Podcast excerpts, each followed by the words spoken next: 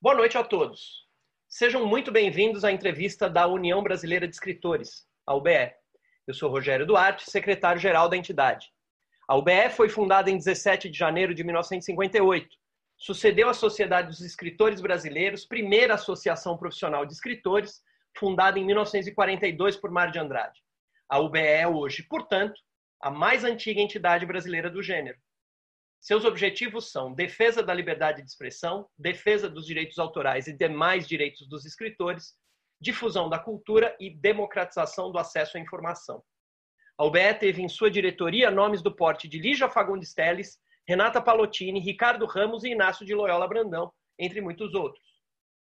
Os sócios da entidade já podem votar no seu autor preferido para o Prêmio Jucapato 2020. Ailton Krenak, Djamila Ribeiro, Eliane Brum, Laurentino Gomes e Maria Valéria Rezende disputam o troféu neste ano. Acesse www.ube.org.br, clique em Jucapato 2020 e ajude a escolher o intelectual deste ano. Atualmente, o presidente da UBE é Ricardo Ramos Filho, que dá para vocês as boas-vindas. Você precisa abrir seu microfone, meu, meu amigo. Boa noite, pessoal. É, é, um prazer estar aqui com vocês mais uma terça-feira, mais uma vez. É sempre bom me encontrar com, com essa turma aqui, que já é uma turma muito fiel, uma turma que está sempre com a gente. Hoje, entrevistando o Gabriel PC e a Ana Lazevicius. E, então é isso, daqui a pouco a gente vai conversar com eles e eu tenho certeza que vai ser um, mais uma entrevista muito legal que a gente faz, tá? Bem-vindos. Cadê o Rogério? Obrigado, Ricardo. É, dando continuidade, só um segundinho. Dando continuidade, podem se filiar ao BE todos aqueles que se consideram escritores, que tenham livro escrito e publicado, e ou aqueles que publicam regularmente textos na internet. Antes da gente começar, é, o nosso amigo Palado vem hoje também nos dar o recado a respeito da é, balada literária. Por favor, Palado, a palavra é sua. Olá, boa noite a todos. É, aproveitar aqui o espaço para falar que daqui dois dias, na, na quinta-feira, é, começa a Balada Literária, que é, um, que é um movimento que vem desde 2006 acontecendo ininterruptamente. E como muita coisa pela primeira vez virtualmente só, sempre acontece presencialmente. Então, também deixar aqui, é, para quem quiser saber, no site www.baladaliteraria.com.br, encontra toda a programação, são, vai do dia 3 ao dia 7, então são leituras, são alguns cursos, algumas oficinas, e a balada esse ano está tá homenageando a escritora Geni Guimarães, né? Então fica aqui, a balada que é do meu grande amigo Marcelino Freire, que aí se vocês inclusive quiserem, a gente pode arrastar um dia desses ele para cá, para conversar Opa. também. O Palado, você manda um beijão meu pro, pro Marcelino, viu? Marcelino é muito querido aqui da gente, ele já foi entrevistado aqui, é um cara que a gente gosta muito, tá? É, eu vou, vou assistir sim as, a balada. Já participei muito ao vivo, agora vamos, vamos ver aqui hum. como é a balada é, virtual. É, aproveitando para dar o toque, porque nesses últimos dias a gente tem de vez em quando conversado, e ele está bem ansioso por conta desse formato completamente diferente. É, ninguém sabe exatamente o que vai acontecer, como é que vai ser a adesão. Então a gente está é, passando a informação para o máximo de amigos possível, né? É, e aqui, num grupo de pessoas ligadas à literatura, a gente pede para que quem puder, puder é, é, multiplicar essa informação para a gente ter o máximo de pessoas lá participando dos eventos. Obrigado pelo espaço aí, Rogério. Imagina. Obrigado, Ricardo. Obrigado. Balada literária. Desculpa, Ricardo. Não, só agradeci de volta. Tudo bem. Ah, obrigado. É, balada literária aqui tem espaço sempre. Desde o início da quarentena, todas as terças-feiras, às sete, sete da noite, a UBE tem promovido entrevistas com os escritores. Essas entrevistas acontecem via Zoom, são transmitidas ao vivo pelo YouTube, como está acontecendo neste exato momento, e ficam disponíveis na página da UBE, no próprio YouTube, no Spotify e no Google Podcasts. Os entrevistados de hoje. Ana Lazevicius é escritora e ilustradora de obras de literatura para crianças e jovens. É formada em comunicação social com ênfase em rádio e TV e trabalha também como documentarista, ministra cursos e oficinas para a formação docente. O Gabriel Perricê é mestre em literatura brasileira, em teologia, doutor em filosofia da educação e tem pós-doutorado em filosofia e história da educação. É autor de mais de 20 livros, dentre os quais Uma Pedagogia do Corpo pela Autêntica e Viver, Conviver, Evoluir pela Loyola. Os dois têm idealizado uma campanha sobre a necessidade de formar leitores no Brasil e vão falar sobre isso hoje à noite, claro, entre outros assuntos. Sejam bem-vindos, Ana e Gabriel. Ricardo é o entrevistador de hoje eu vou. Vamos fazer o seguinte: eu vou marcar aqui cerca de 45, 50 minutos para as perguntas do Ricardo e depois a gente abre para o público, como a gente tem feito sempre. Boa noite a vocês. Boa noite. Bom, bom é, boa noite, Gabriel. Boa noite, Ana. A gente vai inaugurar aqui um tipo de entrevista meio diferente, né? Gente, vai ser um bate-bola aqui meu com vocês dois, né? É, é, a gente ainda não tinha entrevistado eh, duas pessoas ao mesmo tempo, um casal, né? É, mas acho que vai ser muito legal. Eu fiquei muito impressionado, Gabriel, com com com teu currículo, né?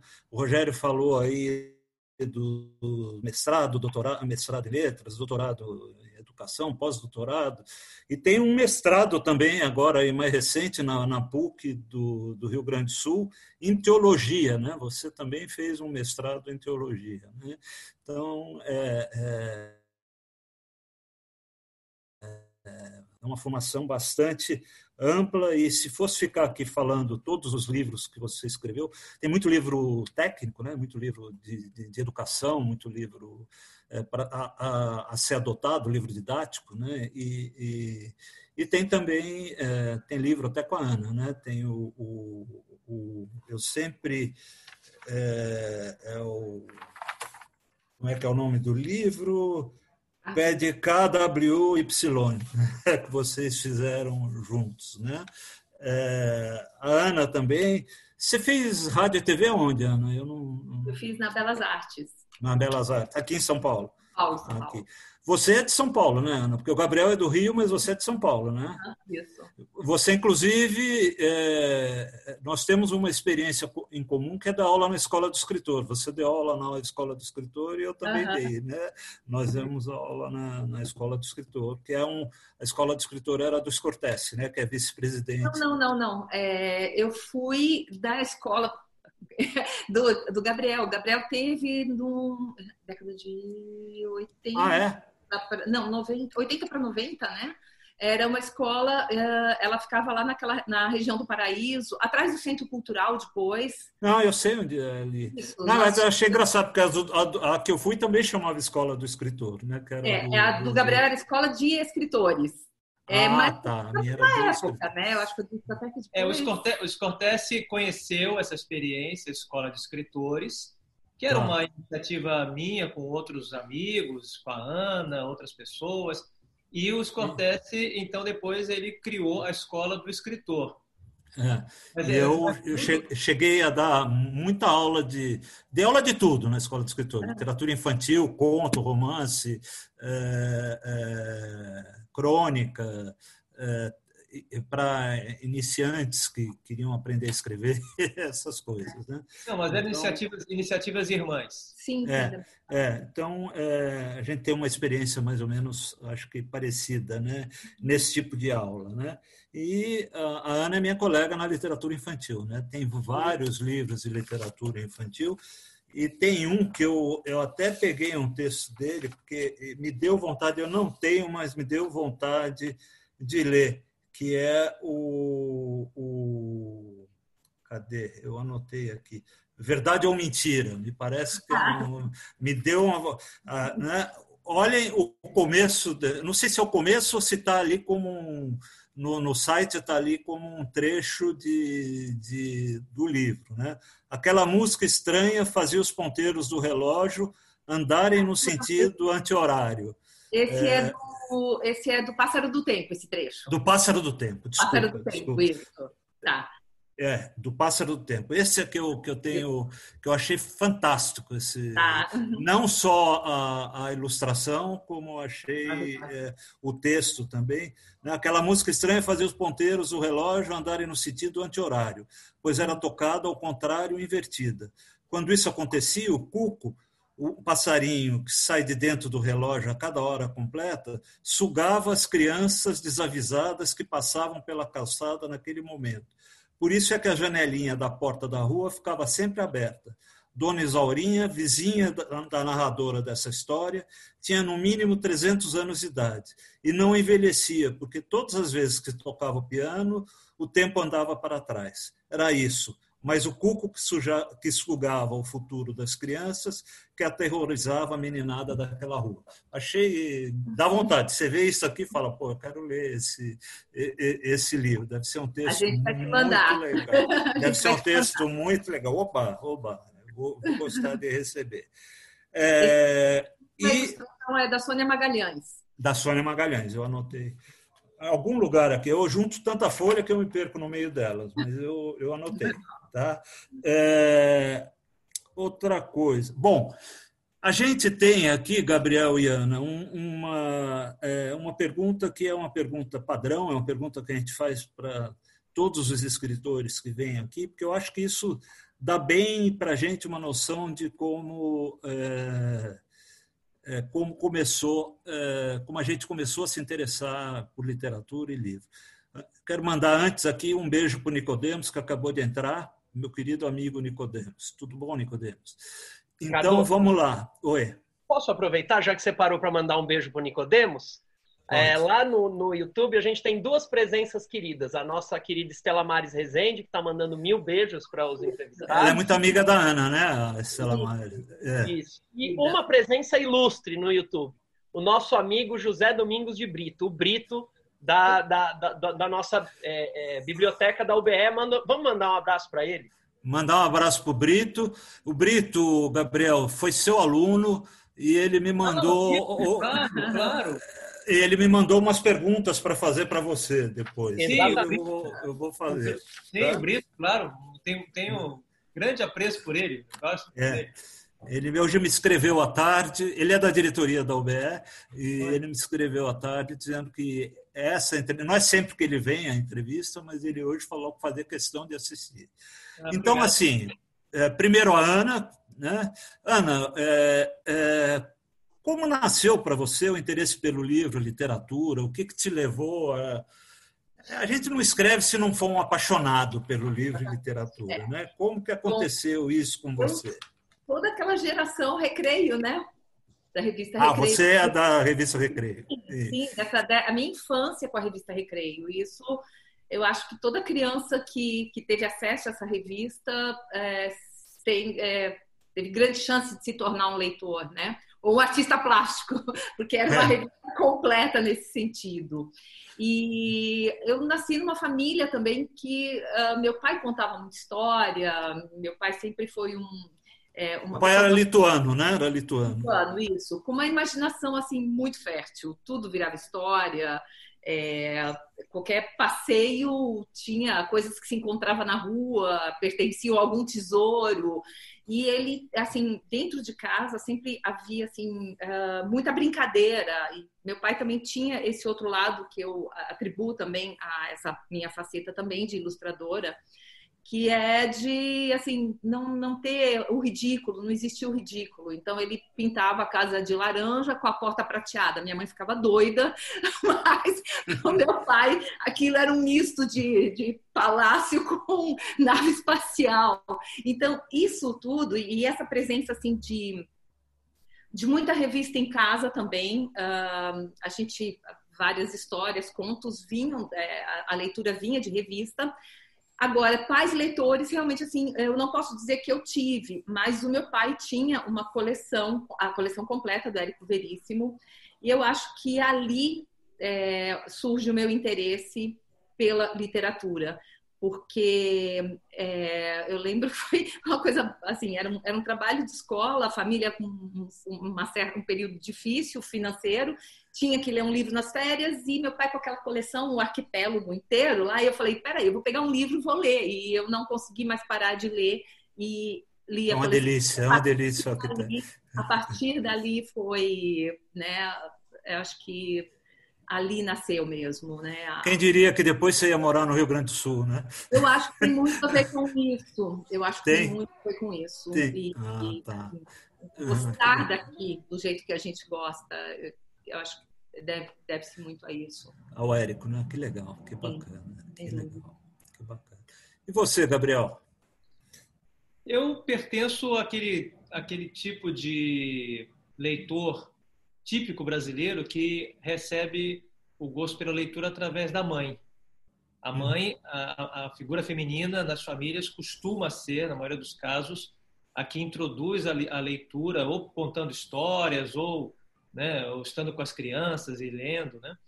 E a uhum. minha mãe trabalhava numa editora, não como não na parte de edição, não na parte criativa, mas na parte mais de vendas, na parte comercial, naquela Jackson Editores, que era uma, uma editora, né? Rogério está lembrando. Era uma, era uma editora é, multinacional que, que, que, que, tinha no Brasil e que publicava o Tesouro da Juventude. E que tinha. Nós, né? Pegamos é, do Tesouro da Juventude. E que tinha, aquela editora, né? A Jackson tinha todo um, um trabalho de vendas porta em porta pelo Brasil afora. E minha mãe cuidava um pouco dessa parte comercial, fazia parte do grupo comercial. Mas como ela tinha tido uma formação é, no colégio de freiras e tinha tinha tido uma boa formação, ela, claro, tinha acesso aos livros, a livros ali que estavam ali disponíveis, podia às vezes até levar para casa, né, porque fazia parte da, do acervo da editora. Olha, tá aqui está disponível, quem quiser pode levar. E mamãe levava muitos livros para casa e botava na mão do, do, do, dos filhos, né? de mim e da, e da, minha, da minha irmã. E a gente era muito pequeno, mas já tinha aquele negócio de pegar livro.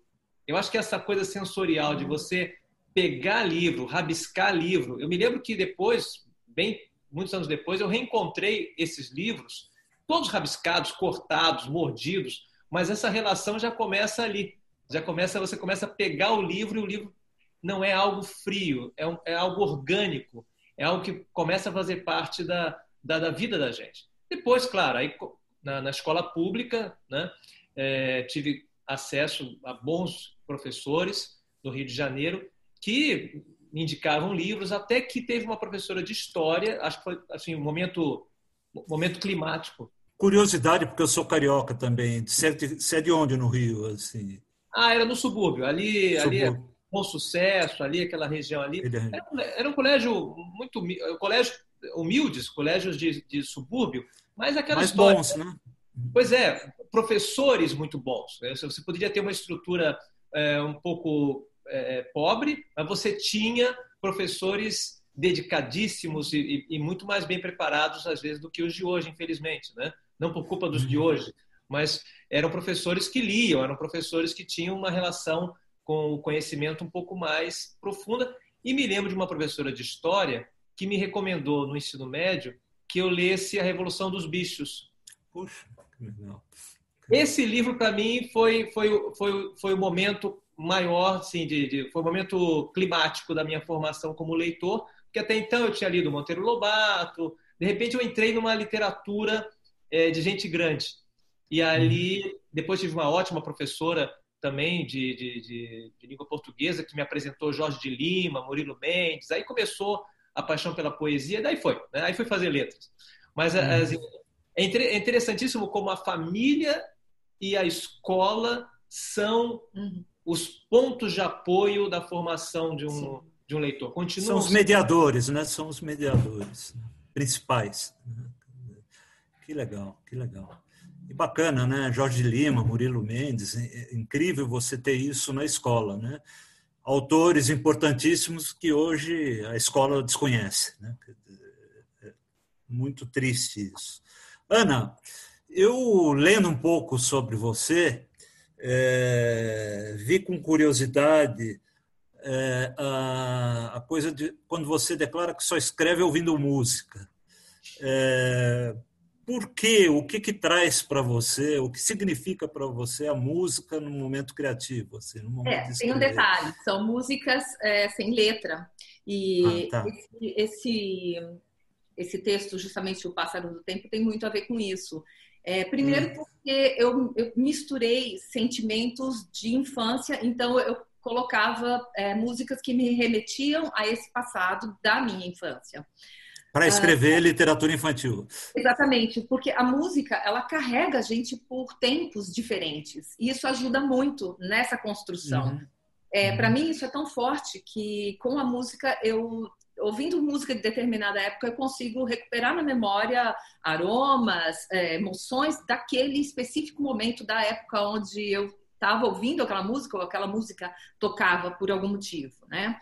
Então, é, quando eu ouço uh, uma música, e eu até outro dia estava comentando isso com o Gabriel, que ouvir música, para mim, quando eu consigo ouvir é, totalmente fora do contexto, só, só, ouvindo a música, me entrego, eu consigo ouvir o diálogo entre os instrumentos, como se um uhum. estivesse uh, falando frases diferentes, cada um na sua vez, um para o outro, todos falando junto. Então, isso me estimula muito a, a, parte da construção de diálogo também e essa viagem para um, um clima determinado, ou de tristeza. Hoje, a, a, nossa filha estuda música e ela explica que esses acordes, eles são todos trabalhados, existem conceitos para definir isso. Acordes e, e, melodias que nos carregam para uma emoção ou mais alegre ou mais triste. Eu acho que... A filha que estuda música não é a Júlia, não, né? Não, não é, é a Júlia a Lígia. E ela, ela também. Você tem dois filhos músicos, né? O Lenine. O Lenine, isso. O Lenine, isso. que é do meu primeiro casamento, é, que ah. eu fiquei viúva, e, e a Lígia, já do segundo casamento, que também se encantou pela música, hoje também é letrista. O Lenine também é letrista e também compõe. E uhum. eu acho que é, essa, é, esse amor pela música a gente acaba passando também para os filhos, né? E, Uhum, uhum. O fato da Lívia também escrever tem tudo a ver com isso. Também. Uhum. Que legal. Eu também eh, gosto de escrever ouvindo música. Eu queria saber a tua, tua razão. E a minha é muito parecida também. Como eu ouvia muito música, me leva também, me faz eu regressar um pouco para a minha infância. Né? Também é, é legal. É... Gabriel, eu vi que você, eu, eu, olhando o, o, a relação dos livros que, que, você escreveu, eu vejo que tem, é, tem é, os teus livros têm muito a ver com, com um viés teu é, de, de um cara que gosta de estudar, que estuda, que gosta de fazer pesquisa, que é um é isso, é um pouco. O teu perfil é muito esse, é um perfil de, de, pesquisador, de, de cara que estuda, de cara que gosta de estudar educação, que gosta é, de ver a literatura próxima da educação. Tem a ver com isso? Pois é, né? Então, retomando um pouco a história, porque a história é que explica né, a, a vida da gente, né? Isso. É. Eu estava lá no meu ensino médio, no, no antigo segundo grau, eu eu tinha que decidir para onde eu iria, né? Eu tinha, uhum. ainda que a faculdade naquela altura, a universidade estivesse muito distante das camadas mais pobres, havia um desejo de fazer a uh, faculdade. E uhum. aí eh, eu fiquei em dúvida entre história e letras. Uhum. E aí caí, caí na mesma, na, no mesmo engano que tantos que foram fazer letras caíram, achando que ao fazer letras se tornariam escritores. e quando você vai você vai fazer, agora vou fazer letras e lá eu vou encontrar escritores, lá eu vou encontrar leitores. Não é, Rogério? Então a gente vai, a gente vai chegar lá, a gente vai encontrar aquele clima, Depois que eu fui descobrir que quando você entra na faculdade de letras, você vira professor. Você vira professor ou, ou, ou talvez crítico literário, quando existiam críticos literários, é, enfim, revisores, é, preparadores de originais das editoras e, e ser escritor passa a ser uma, uma, uma necessidade e um projeto muito pessoal. É claro que você, é, por exemplo, lá na, na, na Letras eu encontrei é, vários, várias pessoas, meus contemporâneos, que se tornaram escritores, que escrevem, né?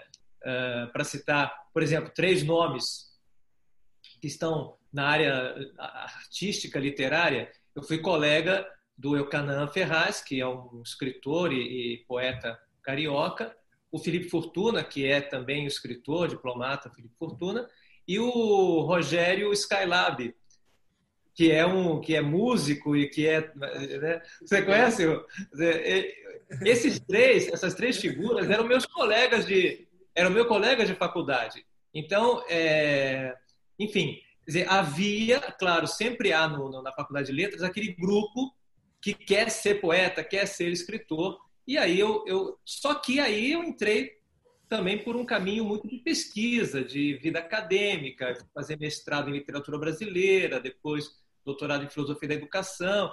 Então a minha vida ficou muito marcada pela, pela necessidade de é, escrever textos didáticos, escrever textos explicando o que é ler, explicando o que é literatura. Né? Tanto é que meu primeiro livro se, se chama Ler, Pensar e Escrever. É, não é um livro de criação literária, ainda que eu tivesse os meus poemas, os meus, as minhas pretensões mais como escritor de ficção ou de poesia, eu acabei entrando pela linha do professor, do pesquisador. Depois eu fui fazer mestrado na USP e estudei o poeta Carlos Nejar. Estudei com a orientação do Alcides Vilaça, que é um grande professor, um grande poeta. Né? Conhecíssimo da gente, muito amigo. Alcides Vilaça, meu Deus do céu, foi um encontro fantástico. E, bom, lá naquela altura eu conheci o, o o Frederico Barbosa. Barbosa. Fred, Fred, Fred. Que, é um bom, né? que é um bom poeta, né? Que é um bom, bom poeta. poeta. Enfim, mas sempre dizer, é literatura junto com academia, literatura junto com pesquisa, literatura junto com mestrado, doutorado. E aí a minha produção literária começou muito, e até hoje, predominantemente, é, é essa, é de ensaios. Quer dizer, a Ana que está me arrastando cada vez mais para um mundo mais criativo, mais poético. Né? Eu tenho, estou preparando, estou preparando meu primeiro livro poeta. de poesia. Vou estrear, vou, vou, virar poeta. Vai, tá tirando da pasta. Ah, é? Realmente. Ah, então, é, então é isso, Gabriel. Você se considera é, é, porque eu tenho um amigo que diz né, que poeta só é poeta. Não, não, não, você é poeta.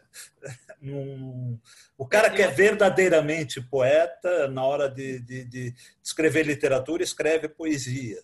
Você sim, se considera poeta? É, é sim, porque eu, eu, não, eu não consegui, não, não, é, não me, não me preparei, nem tenho hoje essa prática de escrever um conto, escrever um romance. A, prosa, para mim, ficou sendo uma prosa acadêmica, uma prosa é, explicativa, né? É, e mesmo depois, quando fui trabalhar também na área de tradução, eu dou preferência a textos é, teóricos, enfim. Então, esse viés é muito forte. Mas eu sinto que ainda tem lá o, o Gabriel de, de 14 anos de idade, daquele Gabriel que começou a descobrir o Murilo Mendes, descobrir Jorge de Lima. de Lima. E é engraçado, né, Gabriel, que são poetas católicos, né?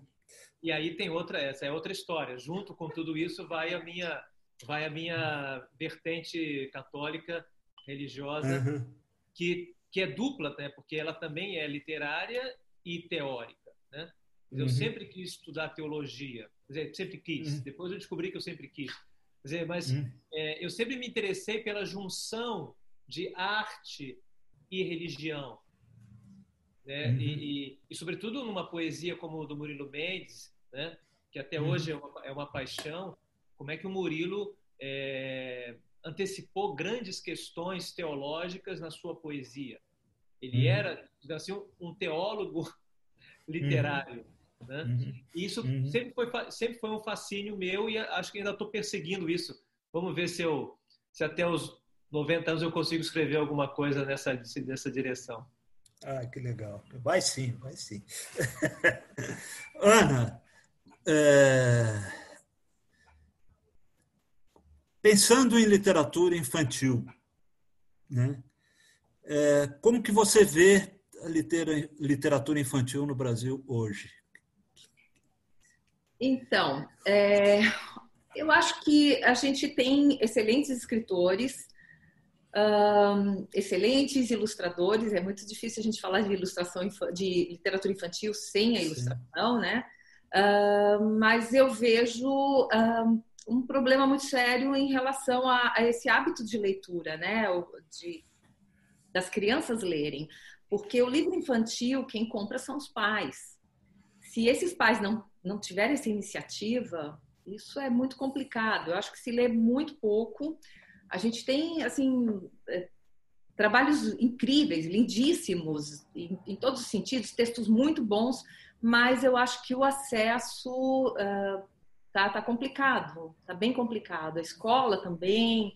Eu acho que a gente tem muito, uh, tem muito a ser feito, tem muito a ser feito as crianças não, não espontaneamente elas não entram numa livraria e, e, pegam livros. E teve assim a gente tem acompanhado essa questão toda das, das livrarias e uma coisa eu me chamou muito a atenção aqui em Porto Alegre é, que foi que de repente na livraria Cultura nós tínhamos um espaço é, com bastante livros é, bem acessíveis para as crianças e da noite para o dia aquela aquela estante toda que é a principal que quando você entra e você vê estava toda tomada de brinquedos e os livros foram subindo para as laterais, ou seja, a gente, o próprio, a, a, as próprias livrarias, livrarias, vezes, elas não facilitam, elas colocam ou textos uh, que são é, traduzidos, que não tem nada a ver com, não são autores brasileiros, são muito mais acessíveis, estão muito mais à mão da criança, ou brinquedos. Então, tem esse problema também, né? Da, da, que a gente vai desde a questão das livrarias, tem livrarias que,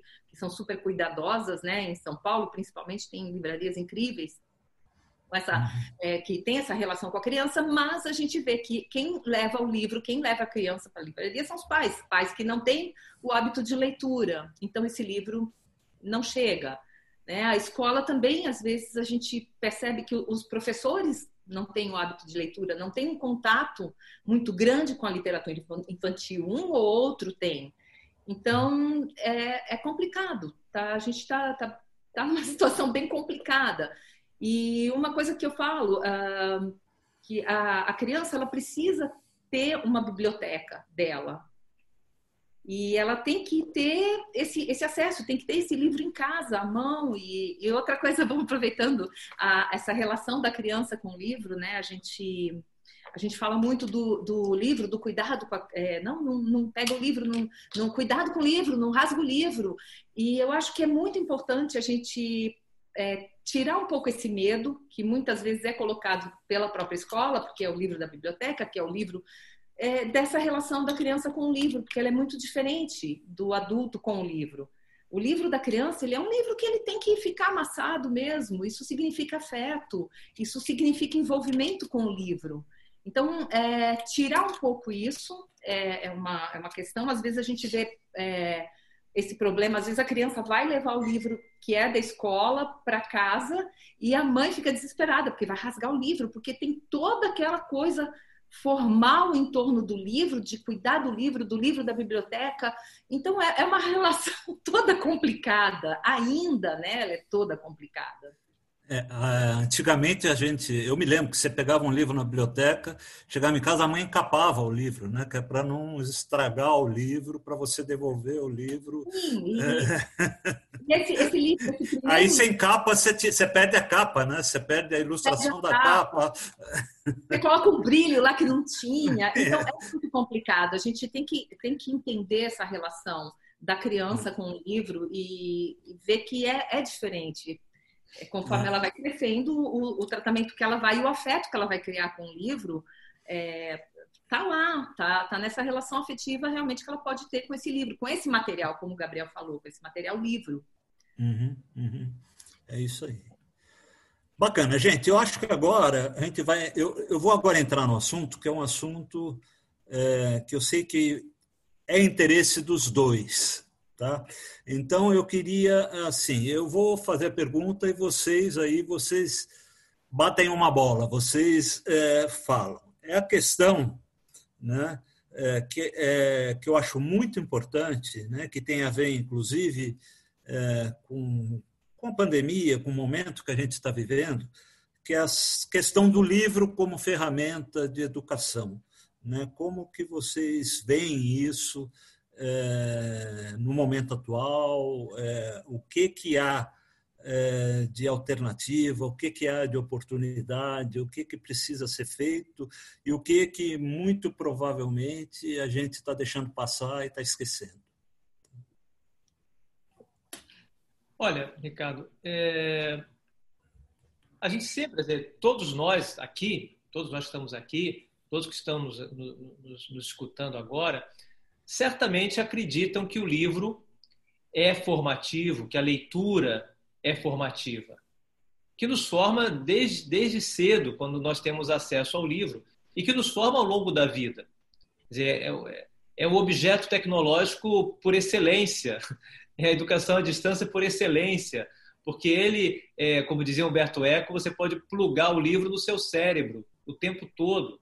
Né? E, e, e esse poder né, é, da, do, da leitura, do livro, é, nos forma e nos nos torna quem nós somos. Né? O Borges vai dizer que quando você lê um livro que foi escrito há 500 anos, é como se você vivesse esses 500 anos. Você ganha, você ganha tempo, você ganha conhecimento. Isso não é, é o elogio à leitura aqui é desnecessário. O elogio é, é, é, no entanto, ele é o mais necessário num país em que nós perdemos livrarias, em que nós perdemos editoras, em que nós perdemos o acesso ao livro, tanto que a campanha que a UBE fez para não taxação do livro mostra em que ponto nós estamos, em que nível de, de, de carência, de compreensão do que é o livro nós estamos. Né? É, então, quando acontece a pandemia e as escolas não podem mais abrir, a gente percebe que a grande opção foi tecnológica. A grande opção foi colocar o computador em primeiro lugar, como se o conhecimento que a internet propõe, como se o conhecimento via, via computador pudesse suprir né, todas as carências educacionais. E aí nós percebemos o, o, a catástrofe que, já, que, que, está aqui. Quer dizer, nem todo mundo tem computador e quem tem não aguenta mais. E, e aí, aí, a gente lembrou, nessa, nessa, observando isso, Ana e eu começamos a conversar, falei, olha, Sabe o que está faltando? Está faltando uma coisa muito simples: o livro. O livro, é, é, é, é, em todas as casas, o livro é equânime. Todo mundo pode ter um livro. O livro não é, não é para elite, o livro é para todo mundo.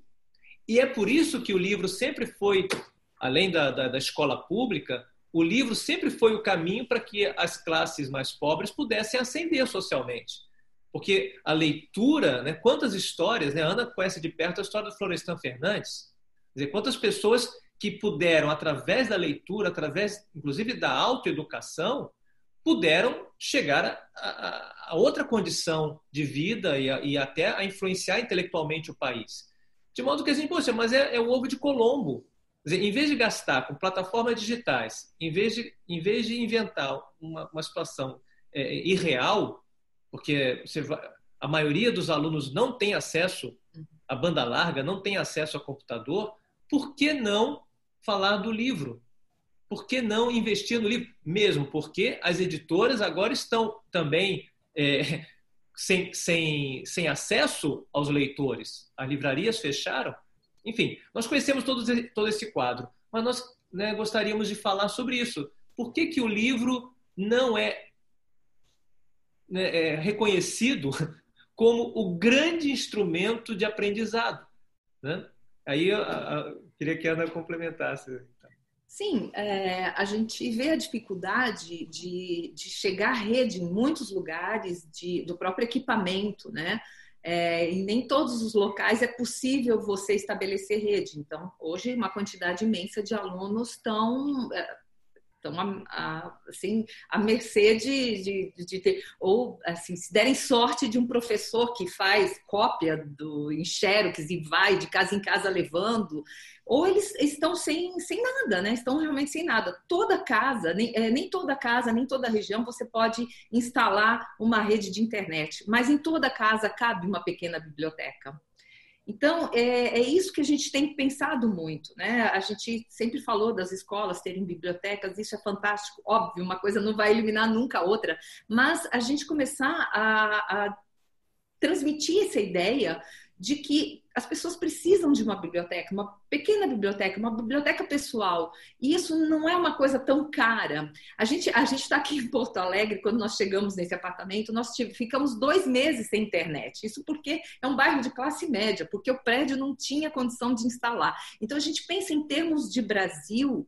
Olha a dificuldade e olha as famílias às vezes têm um celular, essa criança está disputando o celular com a família toda e de repente tem como chegar um livro na casa dessa criança, ela vai ter esse tempo ocupado com uma leitura.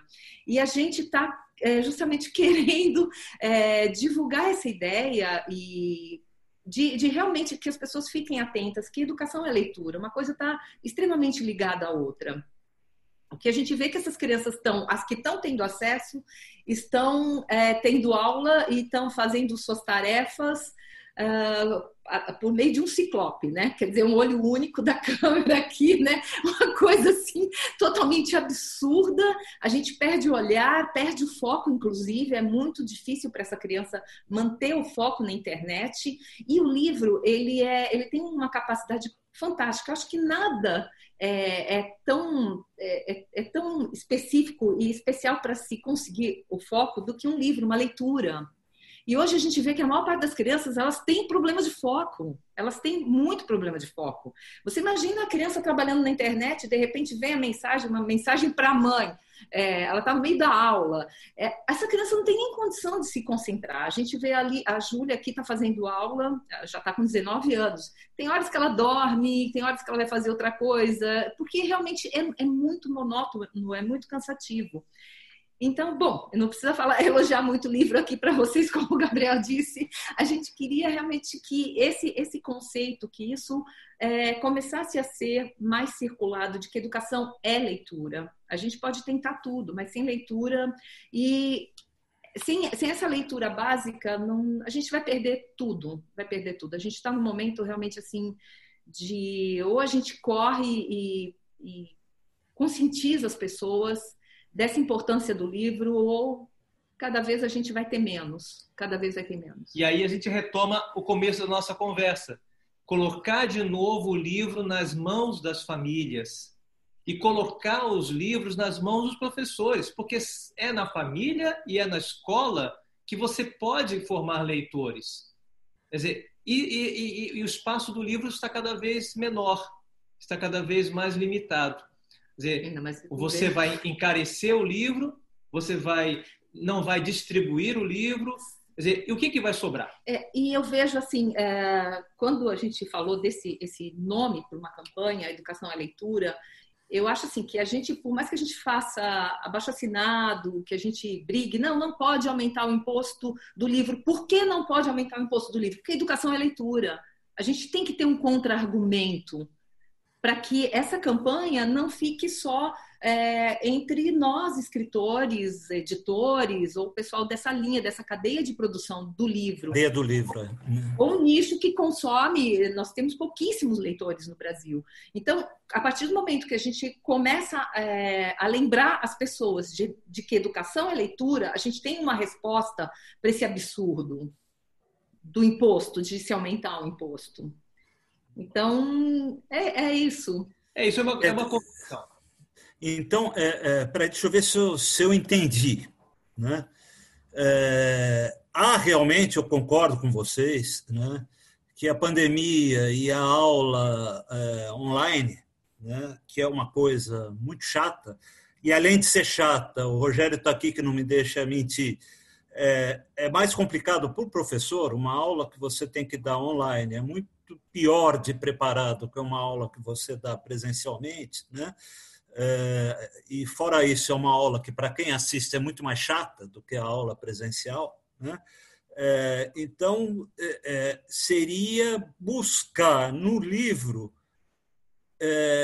se não totalmente a substituição desse tipo de aula, mas um, um, uma alternativa. Por exemplo, é, uma determinada classe vai escolher um determinado livro os alunos vão ter um tempo para ler esse livro e depois eles vão explorar o que pode ser feito com esse livro é, em termos criativos, é, texto. Seria isso, mais ou menos? Também isso. É, não precisaria nem explorar. Hoje a gente tem. O que, que acontece? É, até se decidir como é que as aulas seriam, não, é, ficou uma lacuna muito grande, um período muito grande sem aula. As escolas hoje é, têm um grande problema aí de cumprir aquela mínima carga horária. Isso pode ser cumprido com leitura. Então, é, é uma baita de uma solução. Vai desestressar bastante os professores. É, essa criança, ela, ela eu, eu acredito que esse livro, tanto fácil, ela vai acabar se envolvendo com esse livro, porque ela sabe que é uma tarefa para a escola dela. Ela agora não, a gente não pode também pegar muito esse, esse caráter da leitura obrigatória também. Eu acho que nem é necessário, mas eu acho que vai chegar num ponto em que é, a gente, como a família também está mais próxima, da família também começar a ler esse livro junto com os alunos. A gente tem visto um esforço dos pais muito grande em, em que o filho. Em ajudar, né? Ajudar. Nossa, é, é assim, chega a ser tocante o que, o que os pais estão fazendo é para conseguir cumprir, porque nenhum pai quer o seu filho com um ano perdido, né? Uhum. Então, acho que é, é um momento, é um momento e é uma boa resposta para uhum. essa essa, esse absurdo né, da, dessa ideia de querer aumentar o imposto do livro é uma resposta. Como é que vocês vão aumentar o imposto do livro? É, vocês estão mexendo com a educação, né, porque educação é leitura. Então. Agora, é, deixa eu. É, eu continuo no, num esforço de, de, entender, eu até já entendi, mas num esforço de entender aqui coletivamente, é, assim, vamos dizer, a, a escola é, tem, é, sei lá, ela tem um, um, uma série de, de, de, ensinamentos que ela tem que cumprir naquele ano letivo, né? Quer dizer, é, português, matemática, história, geografia, é, um monte de coisa tem que ser aprendida. A ideia é que, é, dependendo do livro que eu escolha, eu posso dar conta de tudo isso apenas lendo? Não, então vamos. Então vamos é, não, é bem, não, é, não é só isso e não é sobretudo isso. Mas também. Tá. Também, também é isso. Mas, é, mas é, é, é aí nós temos que entrar na pedagogia.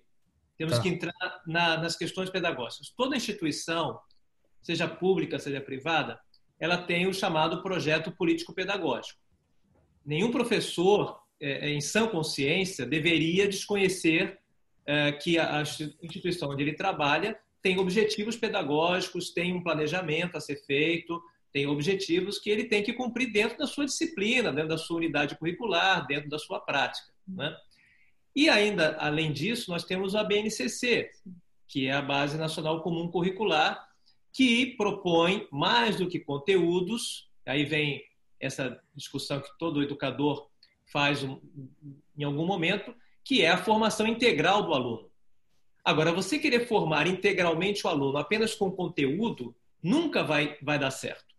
Não adianta você ficar dando aula de matemática, de geografia, de história, porque não é o conteúdo, muito mais agora sabendo que esse conteúdo está disponível em tudo que é, que é lugar, não vai ser o conteúdo que vai fazer o aluno crescer, amadurecer, aprender a pensar, aprender a administrar a sua, vamos dizer assim, os seus sentimentos, as suas, a sua vida, seu, seu plano, seu projeto de vida. De modo que a leitura entra aí. A leitura pode formar as pessoas muito mais do que apenas apreendendo conteúdo, conceitos, né, saberes, mas, sobretudo, crescendo humanamente. E aí entra o diálogo entre os diferentes leitores e o professor levando a leitura não para preencher uma ficha de leitura, diga quem é o protagonista, diga é, se a Capitu traiu ou não traiu. Essas questões são absolutamente estéreis. Quer dizer, mas fazer com que o aluno, a aluna, é, faça uma leitura pessoal, contextualizada, que dê a ela respostas pessoais. Então, aí a escolha do livro e a formação do professor né, serão fundamentais. Né? E, então, não é simplesmente colocar o livro na mão dos alunos, e qualquer livro é fazer um trabalho pedagógico para que o livro seja integrado à formação dos alunos. Mas aquela coisa, ninguém dá aquilo que não tem. Se, quando a gente começa a conversar com os professores, a gente descobre a carência dos professores. Eu fiz uma pesquisa com professores de Osasco, eram 100, 120 professores. Eu perguntei o que, que eles estão lendo. Padre Fábio de Mello. Os livros que tinham em casa, né? Augusto Cury, é, Max Lucado. É, ou seja, são os novos Paulos Freires. São Paulo, Paulo, Paulo, desculpa, Coelho. Paulos Coelhos. Paulo não são os Paulo Freire. Antes fosse, antes fosse. Nossa. Antes fosse os Paulos Freires. São os Paulos Coelhos. Né? Então, dizer, os professores. Aí você descobre, de repente, um professor fala: Ah, eu acho que eu li José Saramago, mas é um em 120. Uhum. Mas, como é que esses professores vão formar leitores se eles próprios não são leitores? Se eles próprios só leem o mínimo e, além do mínimo, é, é, é a, essa autoajuda espiritualizada que não resolve os problemas da, da sociedade.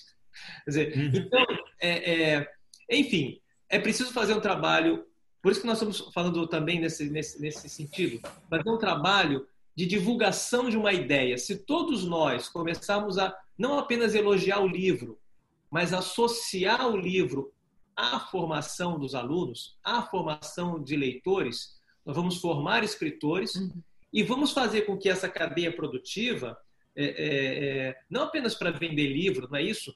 Ela possa sobreviver dentro de um contexto maior, num contexto de formação de país, de formação de sociedade, de formação de pessoas porque senão a gente vai ficar sempre com essa é, carência, inclusive do ponto de vista político, né? as pessoas não conseguem ler uma mensagem, não conseguem é, pensar.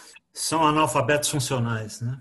Pois é, quer dizer, uma charge que hoje eu, eu vi o, a filha falando para o pai, é, pai, essa notícia é mentira. E o pai fala, mas como se é mentira se é, se é assim que eu penso? Quer dizer, ele, ele não consegue pensar para além da sua pequena é, é, é, maneira de ver. E o livro, né, os bons livros, os bons autores, sempre, é, como dizia Kafka, né, são um martelo que quebra. Ele quebra as, no, as nossas manias, as nossas visões é, limitadas, as nossas ideias fixas e nos abre um mundo maravilhoso. E aí é que fica evidente a nossa carência. Carência como né? como é, educação, carência como é, cultura. Né? Nós não temos. Então, talvez esse momento agora em que o estresse tecnológico é, foi acelerado, porque até então a gente estava. Os alunos gostavam de ficar no, na, no, no TikTok, tudo bem. Mas agora, 24 barra 7 de, de, de, de computador não dá mais. Então, por que não aproveitar esse momento e associar educação é leitura. É claro que isso vai demandar uma discussão de como aplicar essa ideia.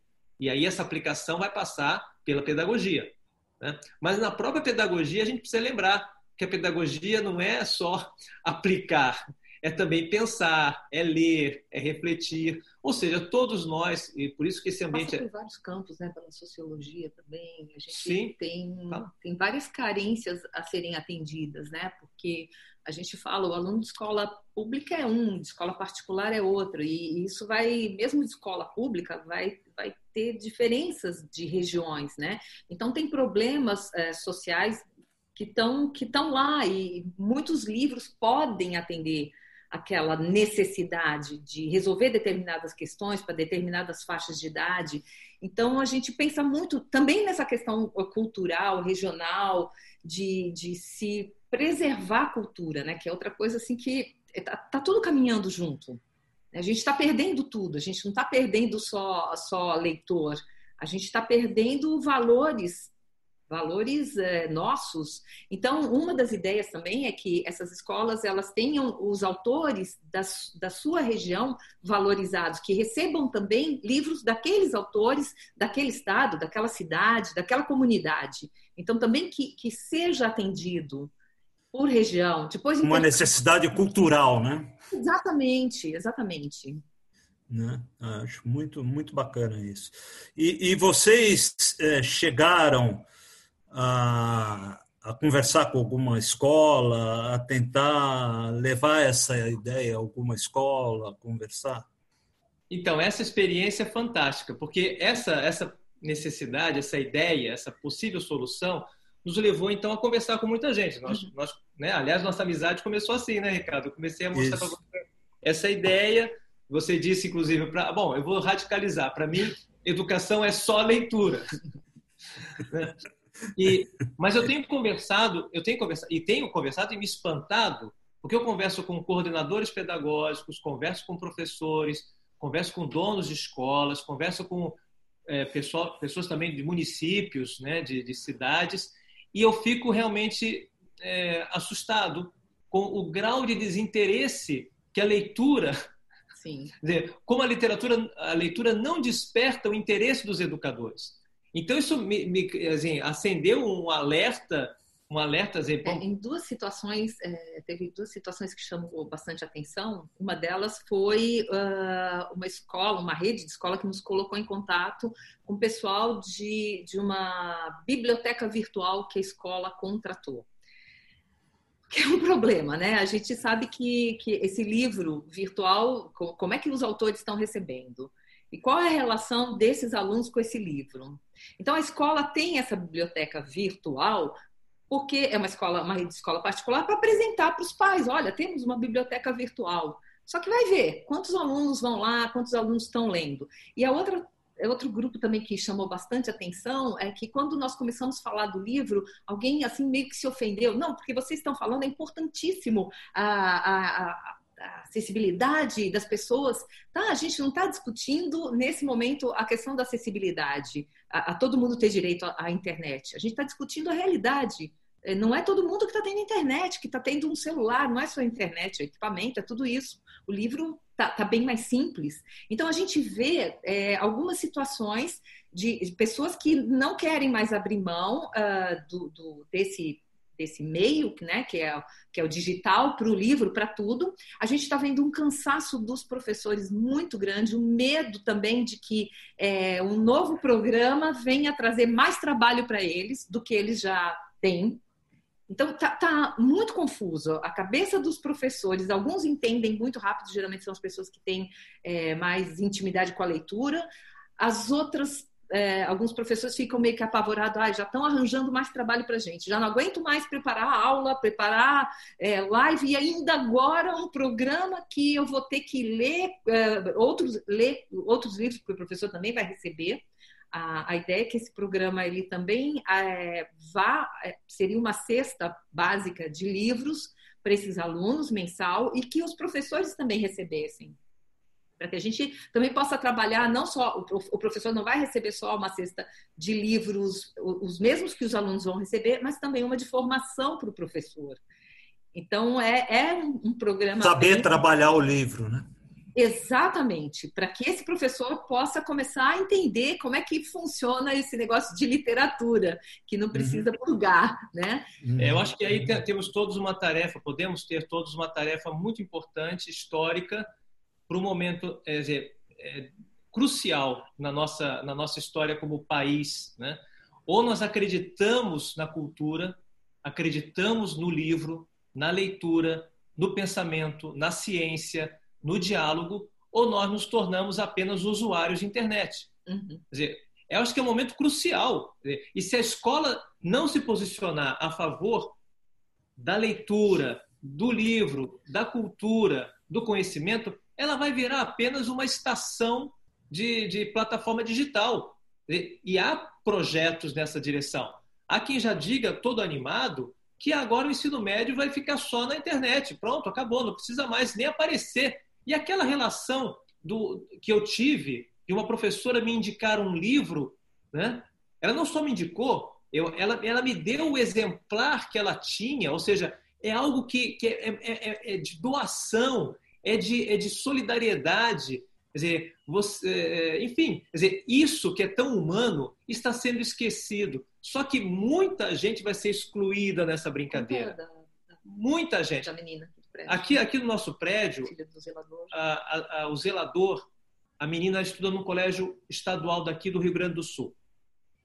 E ela recebeu pelo WhatsApp, sem brincadeira, meus amigos, 90 arquivos de PDF para ela poder fazer as tarefas de casa, as lições de casa. Só que essa senhora não tem impressora.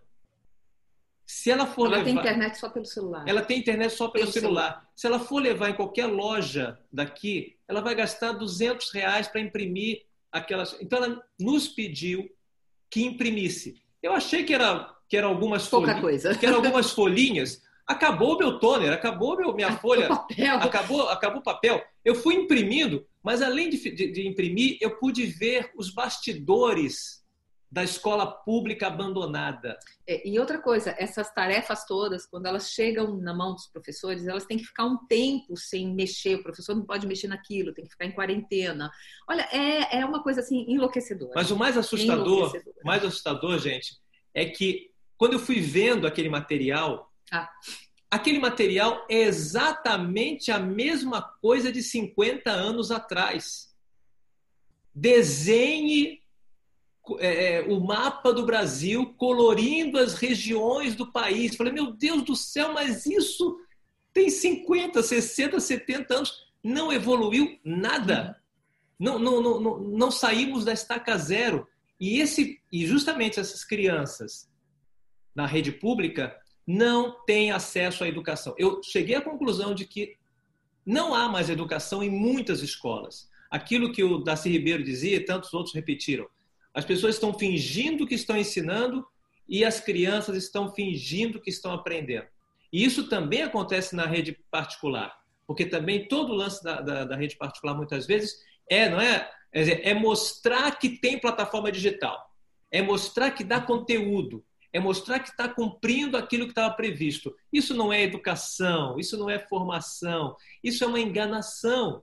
Dizer, então, a ideia do livro associar o livro à, à educação, associar a leitura, reassociar a leitura à educação, é dar aquilo tudo que nós sabemos que na pedagogia é mais importante: autonomia de pensamento, capacidade. Pensamento de... crítico, né?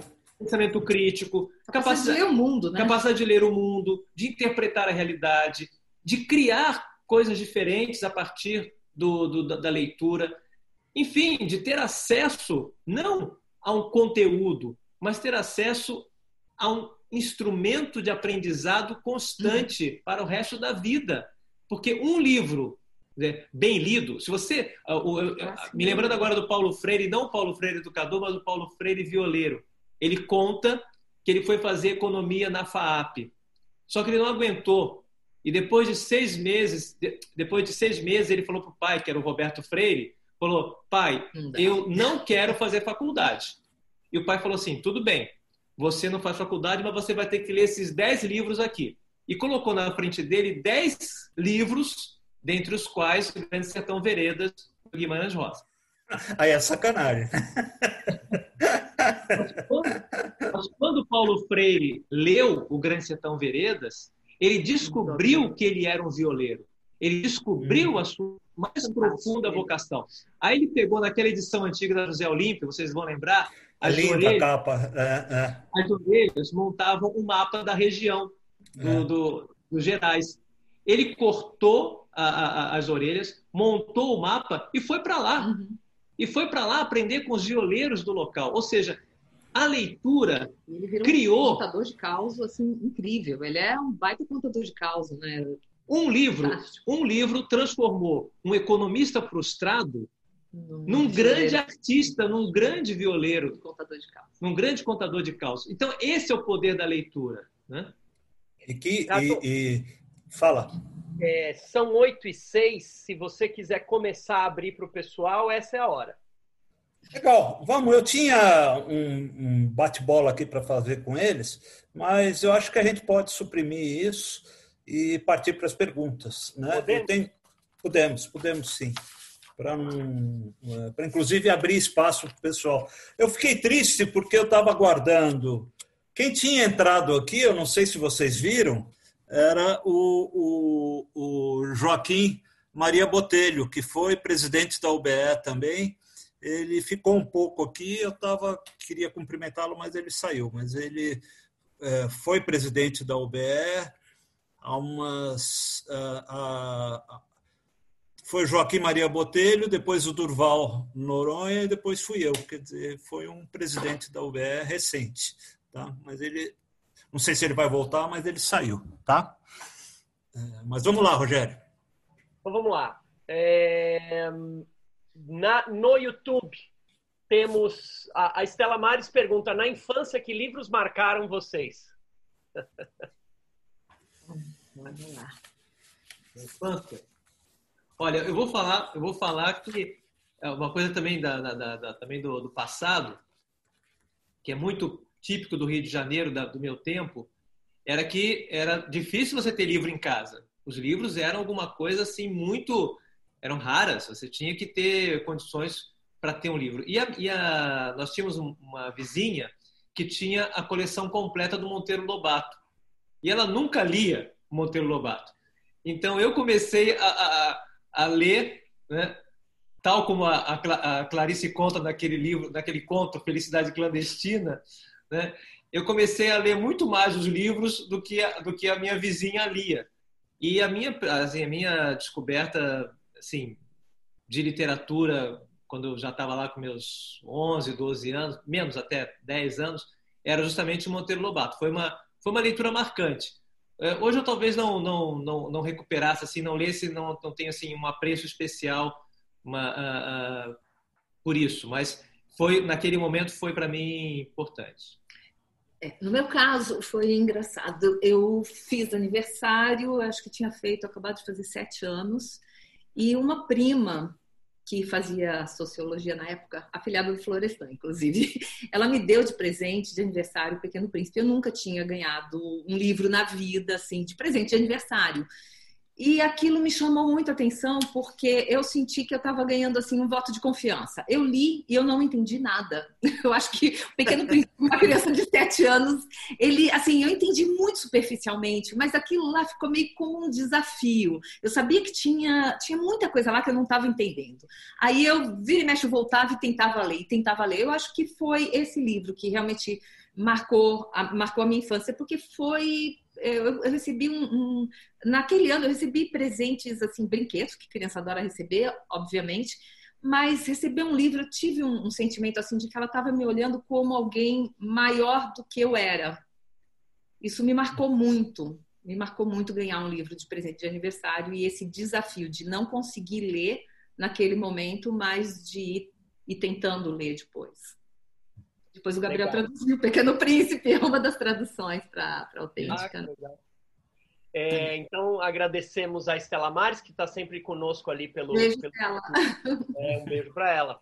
É, o, aqui no, no bate-papo aqui do Zoom, o Nicodemos diz o seguinte: com muita razão, é, lamentam-se as perdas de livrarias, retirada de apoios ao setor livreiro, é, relativamente baixo consumo do, do livro. Mas pouco se lamenta o fato de que nunca houve políticas públicas permanentes que objetivem a formação dos leitores. O que fazer para reverter essa situação? Essa é a pergunta do Nicodemos. Não sei se o Nicodemos quiser complementar, Nicodemos, eu não sei se ele está ali. Ele está fora, está fora. Tá é, fora. com o vídeo apagado.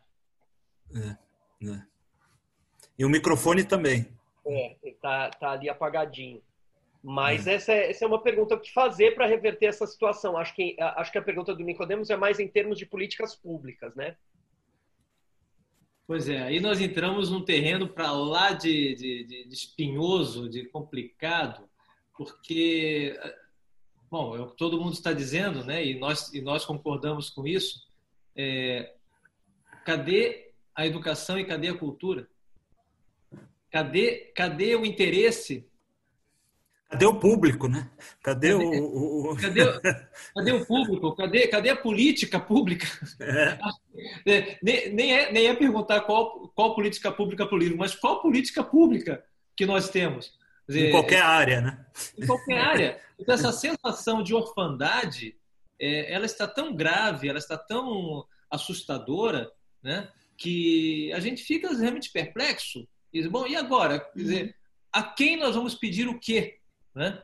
Quer dizer, é, a gente vê as livrarias se debatendo, você vê os editores fazendo malabarismo para tentar sobreviver, você vê os escritores né, é, perdidos. É, um, é uma sensação muito, muito ruim. Dizer, e a gente pergunta, bom, mas quem é que vai é, é, olhar por tudo isso? Né? Então, essa sensação de orfandade ela é gravíssima. E o livro, coitado, e o livro, coitado, é, ele, ele, ele é para quem? Ele é o quê? Então, eu só tenho mais perguntas, eu só, eu só tenho mais perplexidade. Não sei o que a Ana ah, acha. Isso. Legal. É, Ricardo, você quer fazer as perguntas do Brito? Eu tenho aqui. Eu quero, eu tenho. Bom, eu vou fazer, eu vou escolher uma, depois você escolhe outra, até, porque eu... o Brito fez três perguntas aqui, tá? É, ele pergunta para você, Gabriel. Quando fui seu aluno na década de 1990, aprendi que, para escrever bem, é preciso que não se queira escrever bem. É, gostaria que você explicasse melhor a frase e se ainda é válida até hoje. É, é, é ruim quando a gente, quando a gente é, é, é, lembrado de coisas que disse, né? Porque gente nem sabe mais em que contexto que Principalmente falou. de que disse há 30 anos, né? 30 anos, né? Vai saber, vai saber o que, a quem eu estava me referindo nessa época. Mas tentando resgatar essa, essa, esse paradoxo, é, não, é que justamente quando, quando, quando a literatura. Aquilo que todos os grandes escritores dizem, né?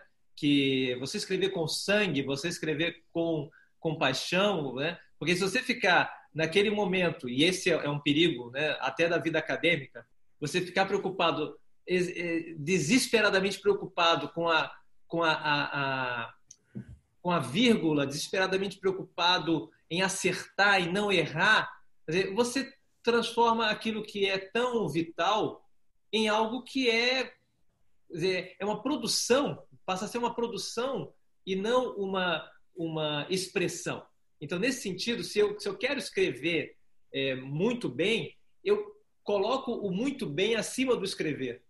Quer dizer, é, é, então, naquela altura, naquela, naquela altura da, na escola de escritores, quando eu conheci o Brito, o que eu queria era justamente desmanchar, desconstruir a ideia que uma certa escola tinha nos colocado na cabeça. Você tem que fazer uma redação bonitinha, você tem que fazer uma redação técnica, você tem que fazer uma dissertação sem erro.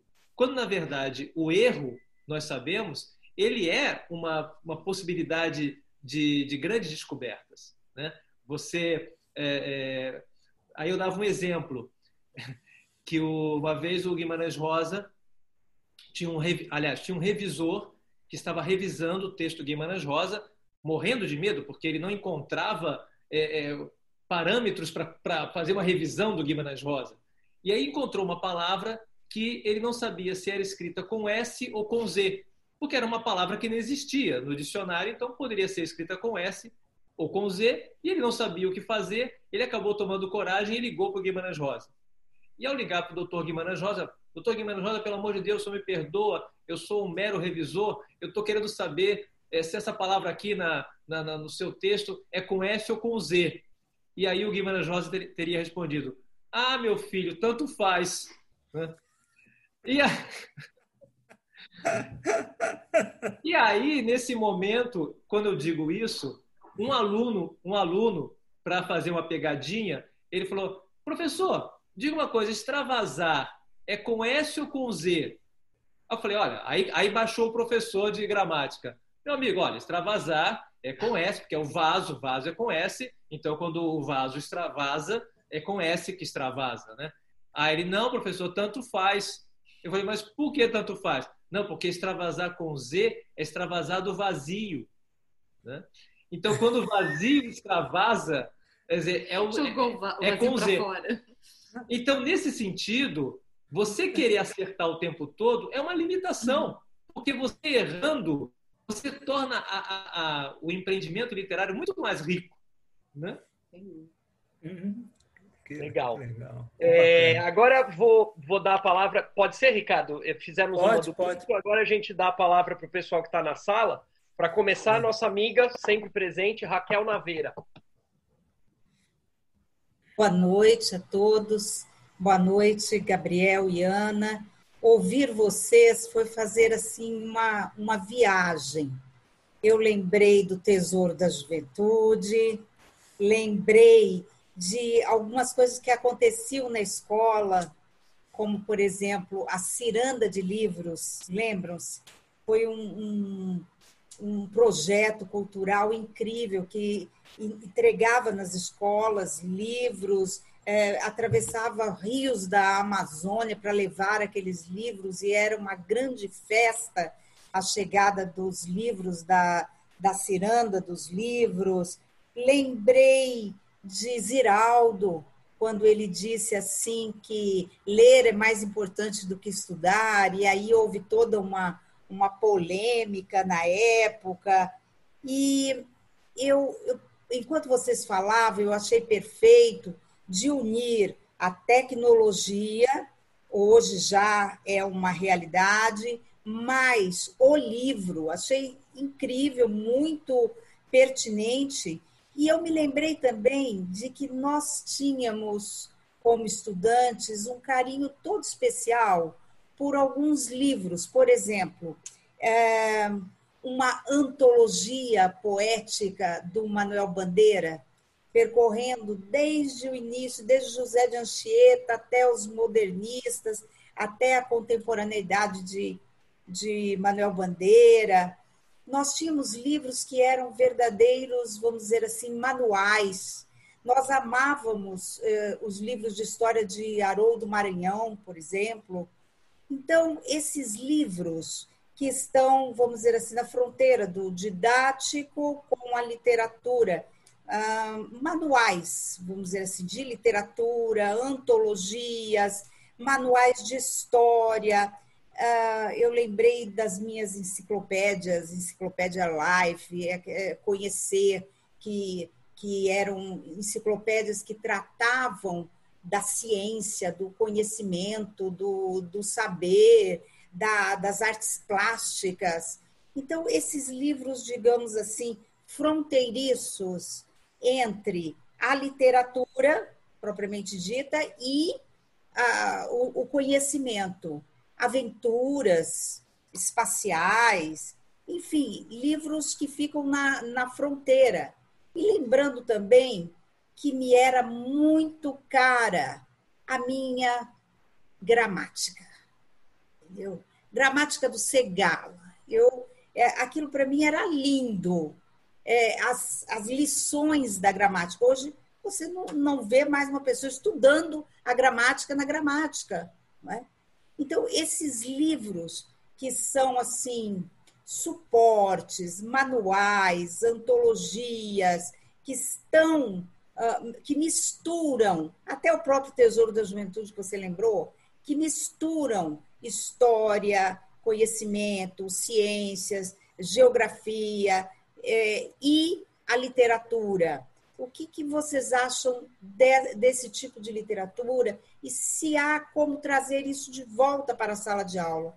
E aí entra no problema também da apostila, célebre apostila, que veio num determinado momento retirar de cena esses manuais clássicos, certo?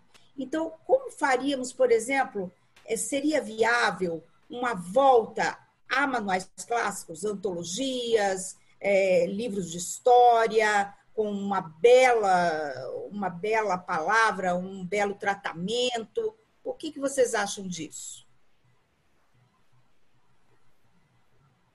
Pode responder. Olha, é... eu, acho, eu acho, francamente, que muito disso já passou. Eu acho que muito disso já passou e eu, não vejo. eu não vejo. Você foi o falando. Também... da minha infância. Você foi falando, eu também fui me lembrando. Por exemplo, a minha mãe tinha em casa a gramática metódica da língua portuguesa do Napoleão Mendes de Almeida. Napoleão, sim. Que é, que é hoje visto como um dinossauro já extinto e, e que ninguém mais quer ressuscitar. Olha o Rogério mostrando.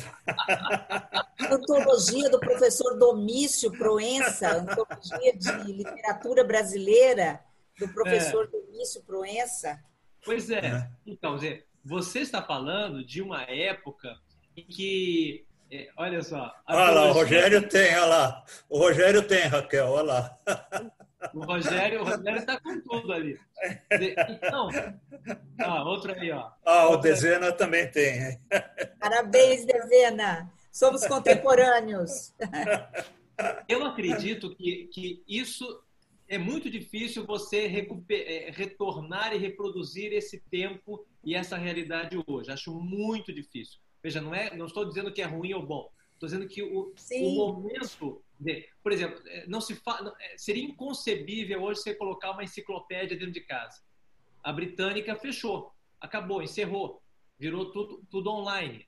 Né? Então, dizer, é, é, esse, esse, esse tempo que tinha, sim, que era, era, era um tempo que tinha esse, esse charme e tinha esse atrativo e que formou pessoas e que formou cabeças e formou intelectuais, dizer, esse tempo me parece irrecuperável, me parece, pelas condições atuais do que nós vivemos hoje. Né? É, por exemplo, você vai fazer uma antologia.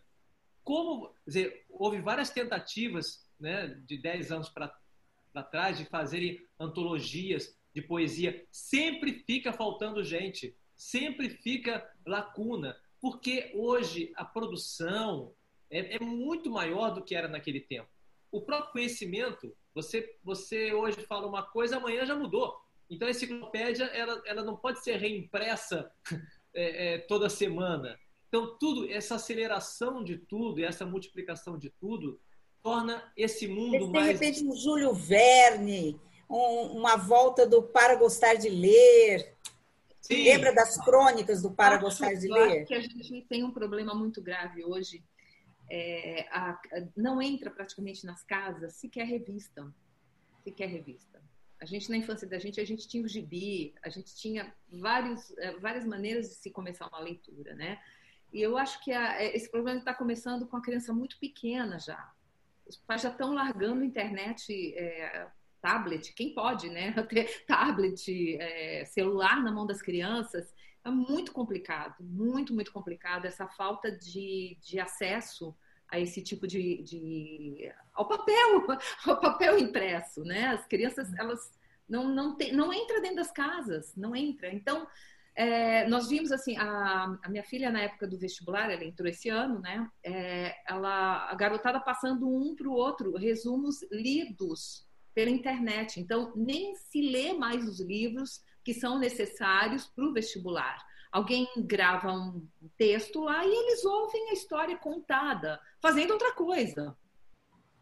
Fazendo outra coisa. Então, a gente não está formando leitor, de jeito nenhum nem leitor de, de ler o, o livro, o livro digital. Nem Eu vi um menino outro dia com um livro de papel, criança de dois anos. Ele queria virar a página fazendo assim na capa do livro. É. Exatamente. Exatamente. Então, a gente tem que começar a, a, a, a esse olhar para criança muito pequena, para que isso possa acompanhar. Né? É, a gente estava até falando numa das, das, reuniões que nós tivemos com professores, ah, mas as crianças, tudo bem, elas podem gostar de ler, mas quando chegam na adolescência, elas perdem completamente interesse.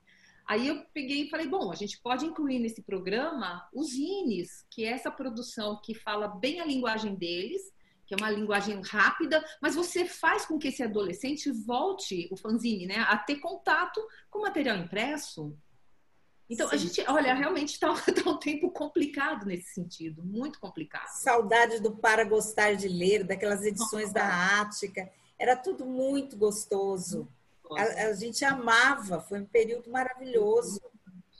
Obrigada. Raquel, é como, é como ter saudade do tempo que a gente podia andar na rua, brincar na rua, né, jogar bola, sair de, sair, sair de casa, nem falar para onde ir, voltar né, é, são e salvo são, são nostalgias de um tempo mais humano, né? De um é, tempo mais. É né? A gente tem essa nostalgia, sem dúvida. É verdade. Obrigada, queridos. Obrigado, Raquel, pela pergunta, por estar aqui sempre com a gente. É sempre bom ter você aqui. Meu querido Fernando Dezena, sua vez. Boa noite, boa noite, Ana. Boa noite, Raquel. Eu vou fugir um pouquinho desse assunto, não por desinteresse de forma alguma um assunto tão importante, tão sério, que a gente é, merece marcar outras reuniões, né, Ricardo? Fica aí meu, minha sugestão, outras reuniões para a gente tentar viabilizar isso de alguma forma. Se a gente for depender, já foi dito aqui, se for depender do poder político, né, é, a gente não vai, não vai conseguir. Mas seria interessante a gente marcar outras reuniões e trazer propostas concretas para a gente poder, de uma forma ou outra, efetivar isso. Né? Enquanto você estava conversando, é, eu sou a favor da, da, da, das plataformas de, de, de, de, ensino, porque tem muitas com qualidade, né? É, tem muitas que não prestam, mas tem muitas com qualidade. E via plataforma a gente poderia formar grupo de leituras. É um, um exemplo, né? Um exemplo de como a gente pode usar a tecnologia para é, para fazer, para é, startar esse processo de leitura. Então, é, o que eu gostaria de perguntar aí para a Ana e para o Gabriel, fugindo um pouco é, desse assunto, é, são dos seus novos projetos literários. Da Ana, se tem alguma coisa em andamento, se tem algum trabalho novo em andamento. E do Gabriel, eu gostaria de saber um pouco, Gabriel, da tua poesia, puxando aí a sardinha para o meu prato, tá? É, ela ficou, por que, que ela ficou esquecida? porque não, foi uma coisa que, na, na, no meu caso, eu nunca consegui. Ela me acompanhou desde a da adolescência, né? que é comum a gente fazer alguma poesia na adolescência, mas ela nunca me abandonou e eu nunca abandonei ela durante todo esse tempo. Sempre, sempre tive necessidade de criar, sempre tive necessidade de escrever poesia. Então, eu gostaria de saber esse ponto literário de vocês dois, em, em que pé que anda. Bom, é, quando a pandemia começou, eu tinha acabado de produzir o, eu diria, o meu primeiro livro de produção completa, uh, porque eu ilustro também, não sou uma, uma ilustradora que tenha muita experiência, mas estou pegando jeito, né? Então, eu fiz esse livro e eu queria também dar forma, a forma, é, também ter domínio sobre a forma, sobre a estética desse livro. Então, eu fui fazer curso de design para saber como é que eu ia colocar o, texto, a ilustração e como é que isso ia funcionar, fazer um livro do começo até o final. E eu tinha acabado de, de lançar o livro. Não, não lancei. O lançamento estava marcado quando chega a pandemia. Então, estou com os livros aqui, fiz por uma é, não é uma editora, uma editora de um amigo. Na verdade, a gente estimulou ele há um tempo, é, a, já faz algum tempo, a abrir uma editora. Ele falou: eu só vou abrir editora se você me fizer um livro, né? colocar o título. A responsabilidade. Exatamente. Daí falei, tá, vou. E aí foi esse livro daqui, que é o plural. Ele. Ah, tá pronto já. Tá pronto, tá prontinho. Você não fez é, o lançamento? Assim. Não fiz o lançamento, não fiz o lançamento. E esse hum. livro daqui eu dedico ele a uma figura assim, é, que é um, o professor Bolívar, que é um gaúcho, que é um livreiro à moda antiga. Ele é aquele livreiro que vai é, de família em família, nas casas das pessoas, e ele faz um aconselhamento de leitura também, que é o Olha, Bolívar. Aqui. Não sei se dá para ver, é, não sei como é que fica a imagem. Dá, dá, dá sim. Então, o Bolívar, é, eu faço, dedico a ele e ele virou um urso aqui. Então, esse, esse foi meu projeto. Tem um outro projeto também que a gente tinha acabado de terminar, é, que é com a minha filha, com a Lígia. Ela está lançando o primeiro EP dela, também a, a pandemia pegou, tá tudo parado. Ela tem uma música no, nesse EP e essa música eu peguei o texto, a, a, poesia dela e transformei num texto infantil. Então são dois projetos. Aí o livro iria com um QR Code, a tecnologia aí sendo bem aplicada. A criança uhum. depois de ler a história, ela poderia ouvir a música que seria lançado mais ou menos na mesma época o livro e a música e o EP. Né? Então a, a música estaria Bacana. disponível internet. Então eram os, os dois projetos. E eu estou atualmente fazendo um projeto que não tem a ver exatamente com, com o livro por enquanto, mas se eh, quem sabe lá para frente ele vira o livro, ele vira um livro que é uma brincadeira que eu estou fazendo de pandemia, né, que se chama Universo Paralelo Carabook. Eu posto no meu Facebook é, são caricaturas, montagens, esculturas com objetos é, da minha casa que vão virando personagens. Então, se alguém quiser entrar, a página ainda não não está pronta, já já está sendo montada. É, só daqui um tempo, acho que daqui uma semana mais ou menos eu já vou publicar, só falta a capa da, da página que chama Universo Paralelo, Carabook, Ana Lazevicius, e esse é um projeto que eu pretendo adiante montar uma exposição com essas peças todas que eu estou colocando lá, é, pelo menos umas quatro por semana, três, quatro. É isso, estamos nesse momento assim, né? Bacana. É. Isso você avisa para a gente, né, Ana? Quando você. Ou convida a gente para curtir essas coisas. Tá bom, tá bom. Tá. Então, realmente, esse é um problema psicológico grave que eu tenho. Eu preciso resolver isso com uma terapia.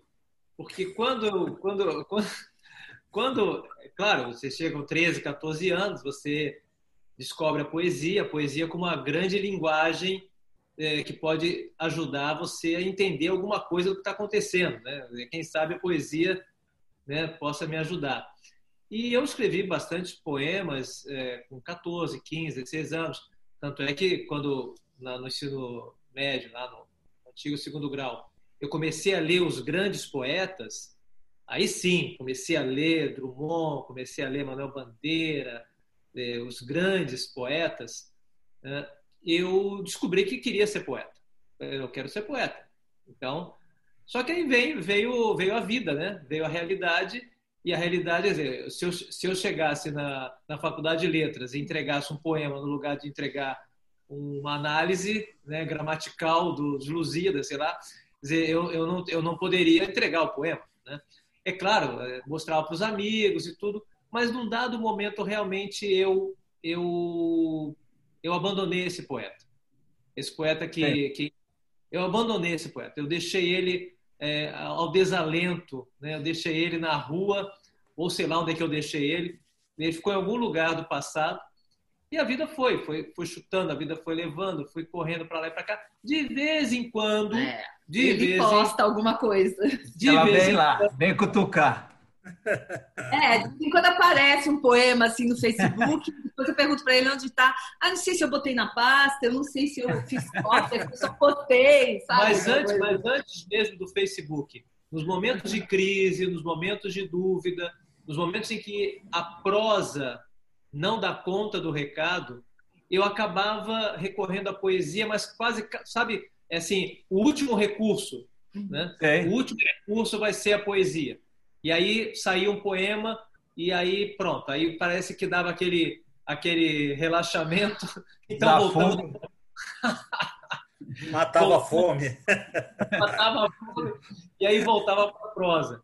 Né? Então, hoje, agora nessa pandemia, nesse problema que não é só meu, é planetário, parece que realmente a poesia, o poeta, aquele poeta de 14, 15 anos que, que continua existindo, ele fala assim: Mas você nunca me deu atenção direito, você nunca me deu um livro, você publicou 20 livros, mas você nunca me deu, né, como diz o Fernando Pessoa, você nunca me transformou numa letra impressa. Você sempre ficou, você sempre ficou é, me maltratando aqui. Você só me usava nas horas de crise, seu traidor. Né? Então, a, a, Ana, que sempre foi... Teve uma, DR, uma DR incrível com a, com a, com a, com a Não, poesia. A Ana, a, Ana, sempre foi uma grande impulsionadora é, da, da, do meu trabalho, sempre foi. Quando nós nos conhecemos, eu tinha um livro publicado, Ler, Pensar e Escrever. E eu, ousadamente, comecei uma escola de escritores com um livro publicado. E aí foi a Ana que me disse, mas quantos livros você já publicou? Eu falei, um! Cara de pau! Mas eu tenho vários aqui dentro, aqui, vários aqui. Então, é, foi graças a Ana que, que eu muitas vezes, e agora mais uma vez, depois de 20 anos casados, ela, ela falou assim, agora, Gabriel, chegou a vez de você pegar esse poeta maltratado que você tem aí dentro e dar a ele um lugar nesse mundo. Dar liberdade para ele. É, eu estou aqui tentando, tentando é, convencê-lo a sair, porque ele, não sei se ele está com medo de pegar a Covid, ele está meio. Está tá em quarentena. Está em Legal. Palavra, Legal, boa noite. A palavra já começa um pouco é, uma brincadeira, uma poesia brincante, né? Que o Árvore da Palavra é um livro que foi feito, nós fizemos em parceria que é etimologia para criança. Então, cada palavra, é, eu inventava uma história assim, totalmente a origem da, da palavra totalmente é, absurda. E aí o Gabriel ia lá e falava não, não é nada disso e dava a definição precisa da palavra. E a gente sempre terminava com um versinho. Às vezes esse versinho era do Gabriel, às vezes era meu. Então ele já estava lá fazendo né, um, libertando a, o poeta menino ali. Já tá, já começa aqui, né?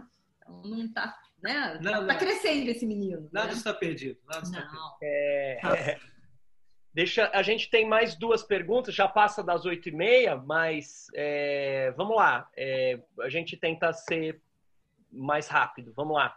Tem uma pergunta do Palado e depois tem uma pergunta que a Luciene mandou aqui no chat e eu leio a pergunta. Vamos lá, Palado. Sua vez.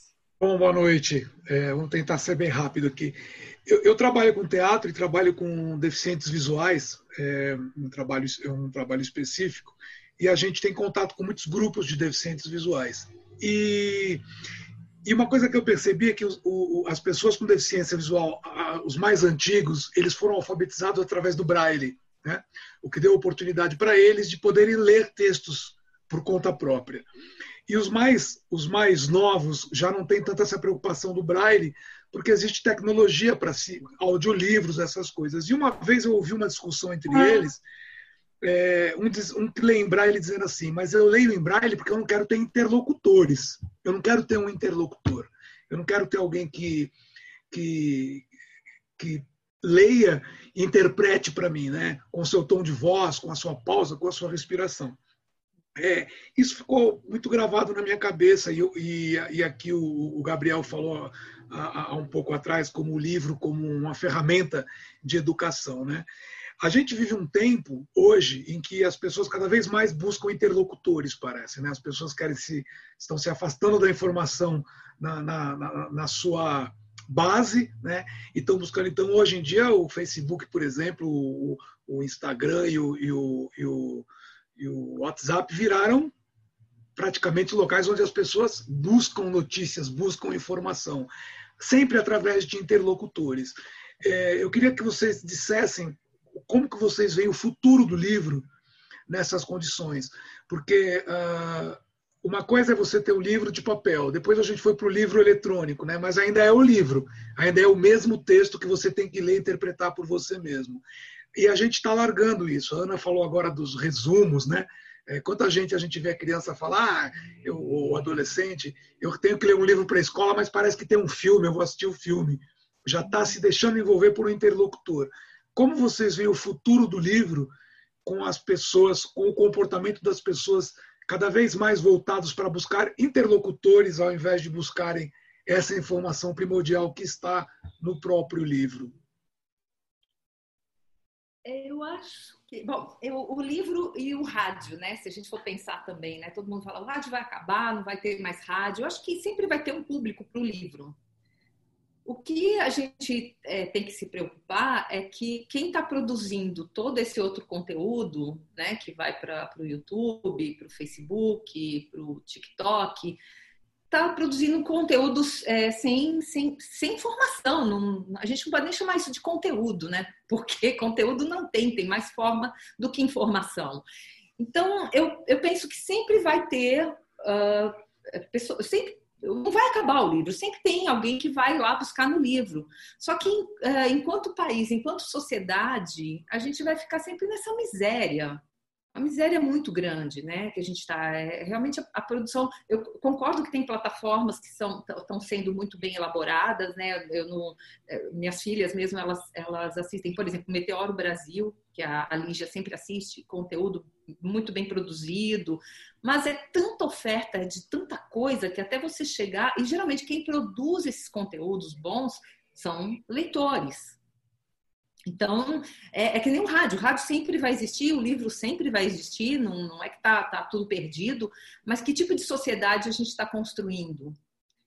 Então, a preocupação com, com uh, esse acesso à, à rede, à, ao virtual, é justamente que esse, esse aluno ele não está sabendo sequer procurar. Ele tem tudo lá, mas ele não sabe procurar. E a gente não tem todo o tempo do mundo para encontrar.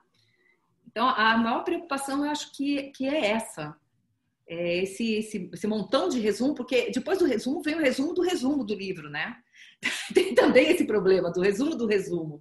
É a interpretação da interpretação, e quando você vai ver lá, acabou referen... Você não tem referencial mais. Tá totalmente outra coisa, né? O telefone sem fio, ele vai, vai, vai. Ou seja, não é mais não é conteúdo, é falta de conteúdo. Então, é, é o que a gente tem que, tem que pensar hoje é isso, é, é trazer o livro para perto, justamente para que é, essa criança que está na internet, que ela ou esse adolescente, que ele pelo menos saiba procurar, ele saiba ler, ele saiba, saiba ler um enunciado para encontrar realmente o que ele quer, ou que ele saiba digitar lá no Google realmente o que ele está procurando para não cair no, no, nessa reinterpretação, né, sem já do que não tem nem mais referência, né, acabou, se perdeu completamente. Posso só, só engatar uma outra pergunta, porque eh, se, se vocês quiserem voltar nessa do Palado, mas tem uma outra que dialoga com essa, que é a última, que é da Luciene, que ela diz o seguinte: pelo que vocês estão falando, é preciso educar os pais para que eles reaprendam a importância da leitura e possam transmitir essa, essa importância aos seus filhos. Como é que faz? Como é que faz? Pra... Porque o problema não é só de formação dos filhos, é um problema de formação dos pais também. Então, como, como isso seria feito? Já que os pais estão encantados com a tecnologia e com a praticidade da internet. Porque tem uma outra coisa, né? A criançada, a criança está meio agitada, pega um celular, solta na mão da criança e fala, joga aí. E, e, e, e quer dizer, tem, tem, tem, tô, tô adicionando uma dor de cabeça aqui a partir da pergunta da, da Luciene. Que, aliás, seja muito bem-vinda, Luciene. Já foi entrevistada aqui por, por, por mim, eu fiz a entrevista. Estou muito feliz de ter você aqui. Seja muito bem-vindo. Olha, eu acho que a gente tem que começar do começo, né? Da literatura infantil. Muitos desses adultos não tiveram contato sequer com a literatura infantil. E o que eu percebo é que qualquer adulto, é, você dá um livro infantil, legal infantil, literatura, né? É, para a infância, e vai ficar encantado. Ele vai ver que, que não é tão complicado ler, então tem que começar do começo mesmo tem que fazer essa realfa, a realfabetização desse adulto. Precisa. Ele tem que começar realmente do, do livro infantil. Ele ter acesso. Por isso a gente acredita também muito nesse programa que esses livros que têm que tem uma estética assim incrível, que são muito bonitos, uh, o pai vai ler, a mãe vai ler. Então vai, vai haver uma leitura conjunta, né? Isso, uma leitura em família, uma leitura em família é, se não, não, chamar de cara a atenção pelo título, vai, vai chamar sim, pelo, por, por todo o trabalho estético que está lá dialogando, também contando uma história. Eu tenho a impressão que, que falta isso para muitos professores, inclusive. Para então, muitos é... adultos. Começa do começo, vamos lá. É. Hoje saiu a notícia de que a, a pesquisa Retratos da Leitura vai, vai ser publicada dentro de alguns dias. Acho que ainda essa semana vai aparecer. Mas um dos resultados da, do Retratos da Leitura nas edições anteriores é que é, são tendem a ser leitores aqueles que tiveram a formação de, de como o Gabriel falou, de, de, leitor que aprendeu com a mãe a ler, né? Isso é, isso é, é, é a, a, figura materna que leu na cama para a criança antes de dormir, a, a, o pai que tem livro, jornal, revista dentro de casa esse é um, um, um, elemento fundamental no processo de formação de leitores. Parece, não sei. É, é verdade? É, né? é, muito engraçado que a gente lembra assim é, de pais, é, o pai lendo o jornal, o filho pegando um livro, o jornal e fingindo que está lendo. É. Que, que estímulo maior para começar a ler do que isso? Né? De, de ler o jornal no chão, o jornal do pai, a revista, que seja. Hoje não está entrando nem jornal nem revista, é o tablet, né? O, é o celular, né? É complicado, é muito complicado isso. Eu acho que uma resposta possível para essas duas questões sobre o futuro do livro, sobre o futuro da leitura, é, ela poderia, a gente poderia escorregar e começar a tentar fazer futurologia, coisa que já se viu que não deu certo mesmo. Né? Toda vez que a gente tenta prever o futuro, o futuro resolve ser diferente do que a gente está prevendo. Eu acho que uma outra maneira de responder é assim: o que que nós vamos fazer com os livros?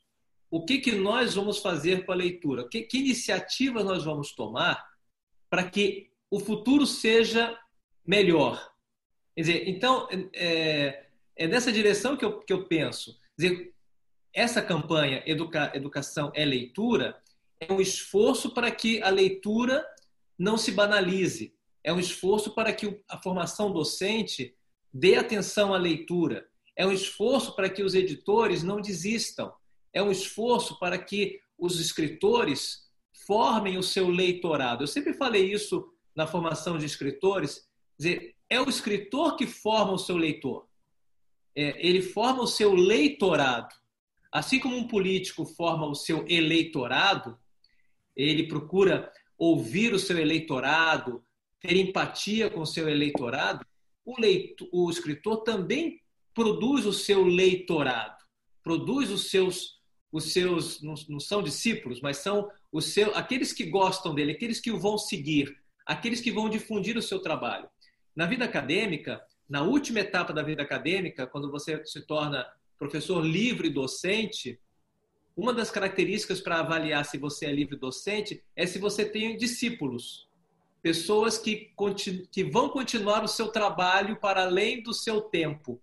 Eu acho que isso tem a ver com a literatura de certa maneira. Quer dizer, se eu formar leitores como escritor, eu estou garantindo a leitura, eu estou garantindo o livro, estou garantindo novas gerações de, escritores, porque todos nós nos tornamos escritores porque nós tivemos escritores que foram os nossos professores ou professores que eram grandes leitores. Então, o que, que eu faço hoje como professor, o que eu faço hoje como escritor para que o futuro do livro não acabe?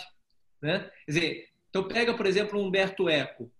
O esforço que esse homem fez para valorizar o livro, a palavra, ele dedicou uma vida inteira. E, de certa maneira, ele trouxe vida para o futuro. Né? É uma reação. Agora é o momento da gente ter essa reação uh, em resposta a esse aumento, né? De essa. É reação, quer dizer. É reação. É, é isso aqui que a gente está fazendo. É, é, é, conversar, é trazer para a roda, é inquietar, é escrever. Né? Recentemente nós é, lemos um, um texto de um autor espanhol, Paco Abril, um, um cara maravilhoso. Autor de literatura infantil. É, e ele escreveu um, um texto chamado uh, Os Extremos se Abraçam, em que ele fala que os velhos e as crianças, nesse momento, são os extremos da sociedade e tem que conversar. Né? É, ele questiona por que, que a sociedade está com tanta urgência das crianças voltarem para a vida e os velhos também voltarem para a vida, se nunca deram uma importância, um olhar adequado tanto para a criança quanto para o velho. Criança sempre incômodo, criança, o velho também, que muitas vezes está tá, tá vivendo em locais insalubres, nunca se preocuparam tanto. Não, agora todo mundo tem que voltar, tem que voltar à vida normal, voltar para a sociedade, tem que viver, né? Estavam esquecidos. Agora essa forçação de barra de voltar para a escola. Agora, eu voltando para essa questão do, da, da, da campanha, né? Da gente fazer uma campanha, ela não deve se, se opor à questão tecnológica tecnológica, né? A gente tem muito claro, eu volto a falar da questão da presença do rádio, né? Quando eu sempre falo assim, importante toda casa ter um rádio de pilha, e a gente esquece isso, porque quando acaba a luz, quando acaba, acabam todos os seus recursos, né? Você tem um rádio de pilha, ele vai lá, a pilha vai durar um tempo muito bom, sabe? E o, o rádio ele é isso. Às vezes você não consegue se comunicar com nada, o que está acontecendo? E isso é o livro, né? Ele, ele, nunca vai se perder por completo. Nunca, não, não tem como, né? Não, não tem como acabar o papel. Morre uma árvore, já está outra lá e a gente já, já tem mais papel e ou impressão em outros, em outros meios, né? Não, não tem como, a gente não está competindo. A gente tem que deixar isso, isso claro também. E a gente não e não é uma questão de sobrecarregar o professor, ao contrário, é de, de facilitar a vida desse professor, porque esses alunos eles vão voltar com uma lacuna, com, com uma com um, um, tempo perdido de, de falta de, de, convívio com leitura, aquela leitura que era feita dentro, feita dentro da sala de aula, ele não está tendo isso. Né? Então, é, é, isso aí vai, vai fazer um estrago muito grande. Esse tempo vai fazer um estrago muito grande. Então, eu acho que o, o livro é a única coisa que pode compensar esse tempo. Não, não vamos falar em, em, em, perdas e danos, né? A gente tem que compensar essas perdas e esses danos dessas crianças, desses adolescentes, que por mais que o professor corra com a matemática, com a geografia, com a língua portuguesa, mas é, é, é aquela coisa de, de você estar tá, é, tá lendo, tá, tá entendendo as questões. Eu, eu sempre falo assim, o problema da matemática é, é a linguagem. O problema da matemática é a linguagem. Se o aluno não está lendo, ele não está se fazendo perguntas. Porque quando a gente lê, a gente eh, se faz perguntas, né? A gente faz perguntas para o livro. Esse aluno está tá plugado, né? Está plugado. Estão pensando por ele, estão falando por ele e ele pouco está dialogando, né? Essa, essa, essa aula, como é essa aula que ele está tendo? Né? Como é que é essa comunicação com os colegas, né? Legal. É. Ricardo, você faz as pois despedidas? Não. Faço, faço sim. Gente, olha aí. Chegamos quase em duas horas de, de, de, de entrevista. Foi muito legal. Gabriel e Ana, eu agradeço muito a vocês. Foi uma delícia. Eu, sinceramente, eu não senti o tempo passar. Foi, foi muito gostoso conversar com vocês eu acho que muito produtivo. Eu, é, eu acho que a sugestão do Dezena está anotada, viu, Dezena? Eu acho que você fez uma boa sugestão. É, vamos sim, quem sabe a gente é, continua, faz outros encontros para a gente discutir isso e ver se a gente é, faz um plano de ação em cima dessa ideia. Eu acho muito legal. Né?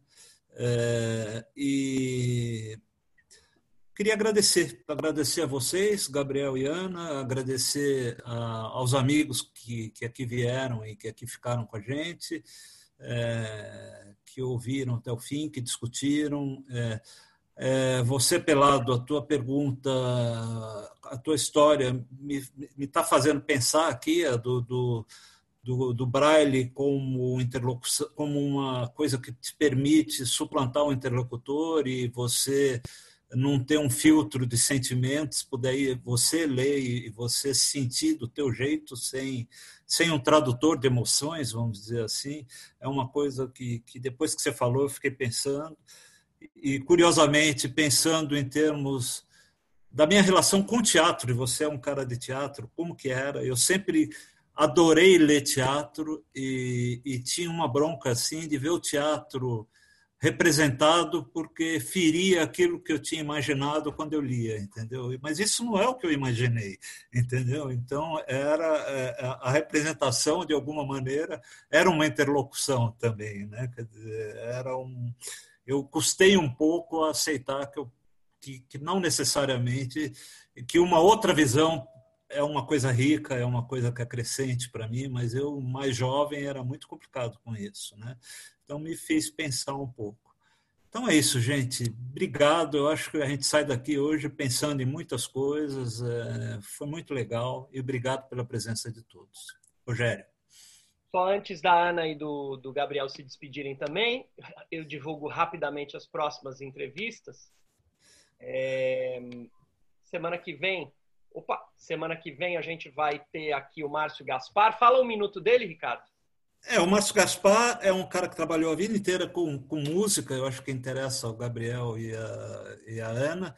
Ele basicamente vai falar aqui, ele conhece todo mundo do mercado, é um cara que conheceu João Gilberto, conhece, ele, ele trabalhava naquelas é, Odeon, essas gravadoras de disco, ele é jornalista, e ele tem, ele acabou de escrever um livro que acho que saiu só digital, que é o, o, o Acabou Chorar é um livro que ele fala sobre os novos baianos, né? É, com quem ele também conviveu. É, então, acho que a gente vai ter. É um cara que manja para burro de rock, de MPB. Nós vamos falar um pouco de música na próxima, na próxima reunião. Tá? 15 de setembro, a gente vai ter a Cíntia Matar, que é especialista em direito autoral dando continuidade a um assunto que a gente teve num debate cerca de um mês e meio, dois meses atrás, quando a gente debateu os direitos autorais. E aí acho que começa a surgir a ideia da gente criar trilhas de assuntos aqui, né, Ricardo? Então, é, Cíntia Matar vai retomar a ideia do direito autoral, que é um assunto que fala diretamente ao, ao interesse do escritor, e hoje surgiu a, a, a, sugestão do Dezena, da gente retomar o assunto de formação de leitores, né? Então acho que podemos começar a pensar em trilhas.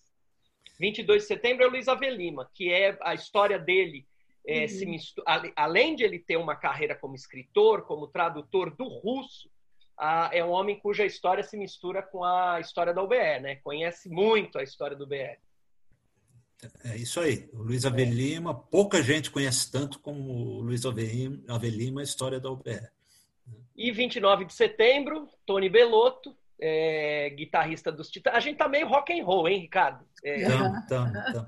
Eu acho que é a pegada da gente, né? É, é isso aí. Vai ter o Tony Belotto O teu rock é um pouco mais recente, o meu um pouco mais antigo, mas é rock. Tudo é rock. o, o, o Tony Belotto vem aqui dia 29 de setembro. Claro que ele vai falar da literatura dele, mas a gente vai aproveitar também para perguntar algumas coisinhas dos Titãs e tal. A gente vai. não vai ter como não fazer isso. Legal. Então, Ana e Gabriel, se quiserem se despedir, essa é a hora. E para a gente ir embora. Para a gente se despedir até a semana que vem. Olha, eu agradeço, né? nós agradecemos. agradecemos muito. Porque muito eu, e aí uma coisa que eu, que eu quero ressaltar, que eu já tinha percebido na, na entrevista com a, a Estela Mares, e agora ficou também patente, é, como nós conseguimos, nesse clima tecnológico, reproduzir o encontro, re, resgatar o encontro. Né? E devemos isso, sobretudo, ao Ricardo e ao Rogério, que constroem um ambiente muito ameno, muito aconchegante. A gente até esquece que, que, que está na, no Zoom e a gente realmente se sente perto de cada um que está aqui. Então, eu agradeço muitíssimo esse momento. Nós é que agradecemos, Ricardo. Muito gostoso.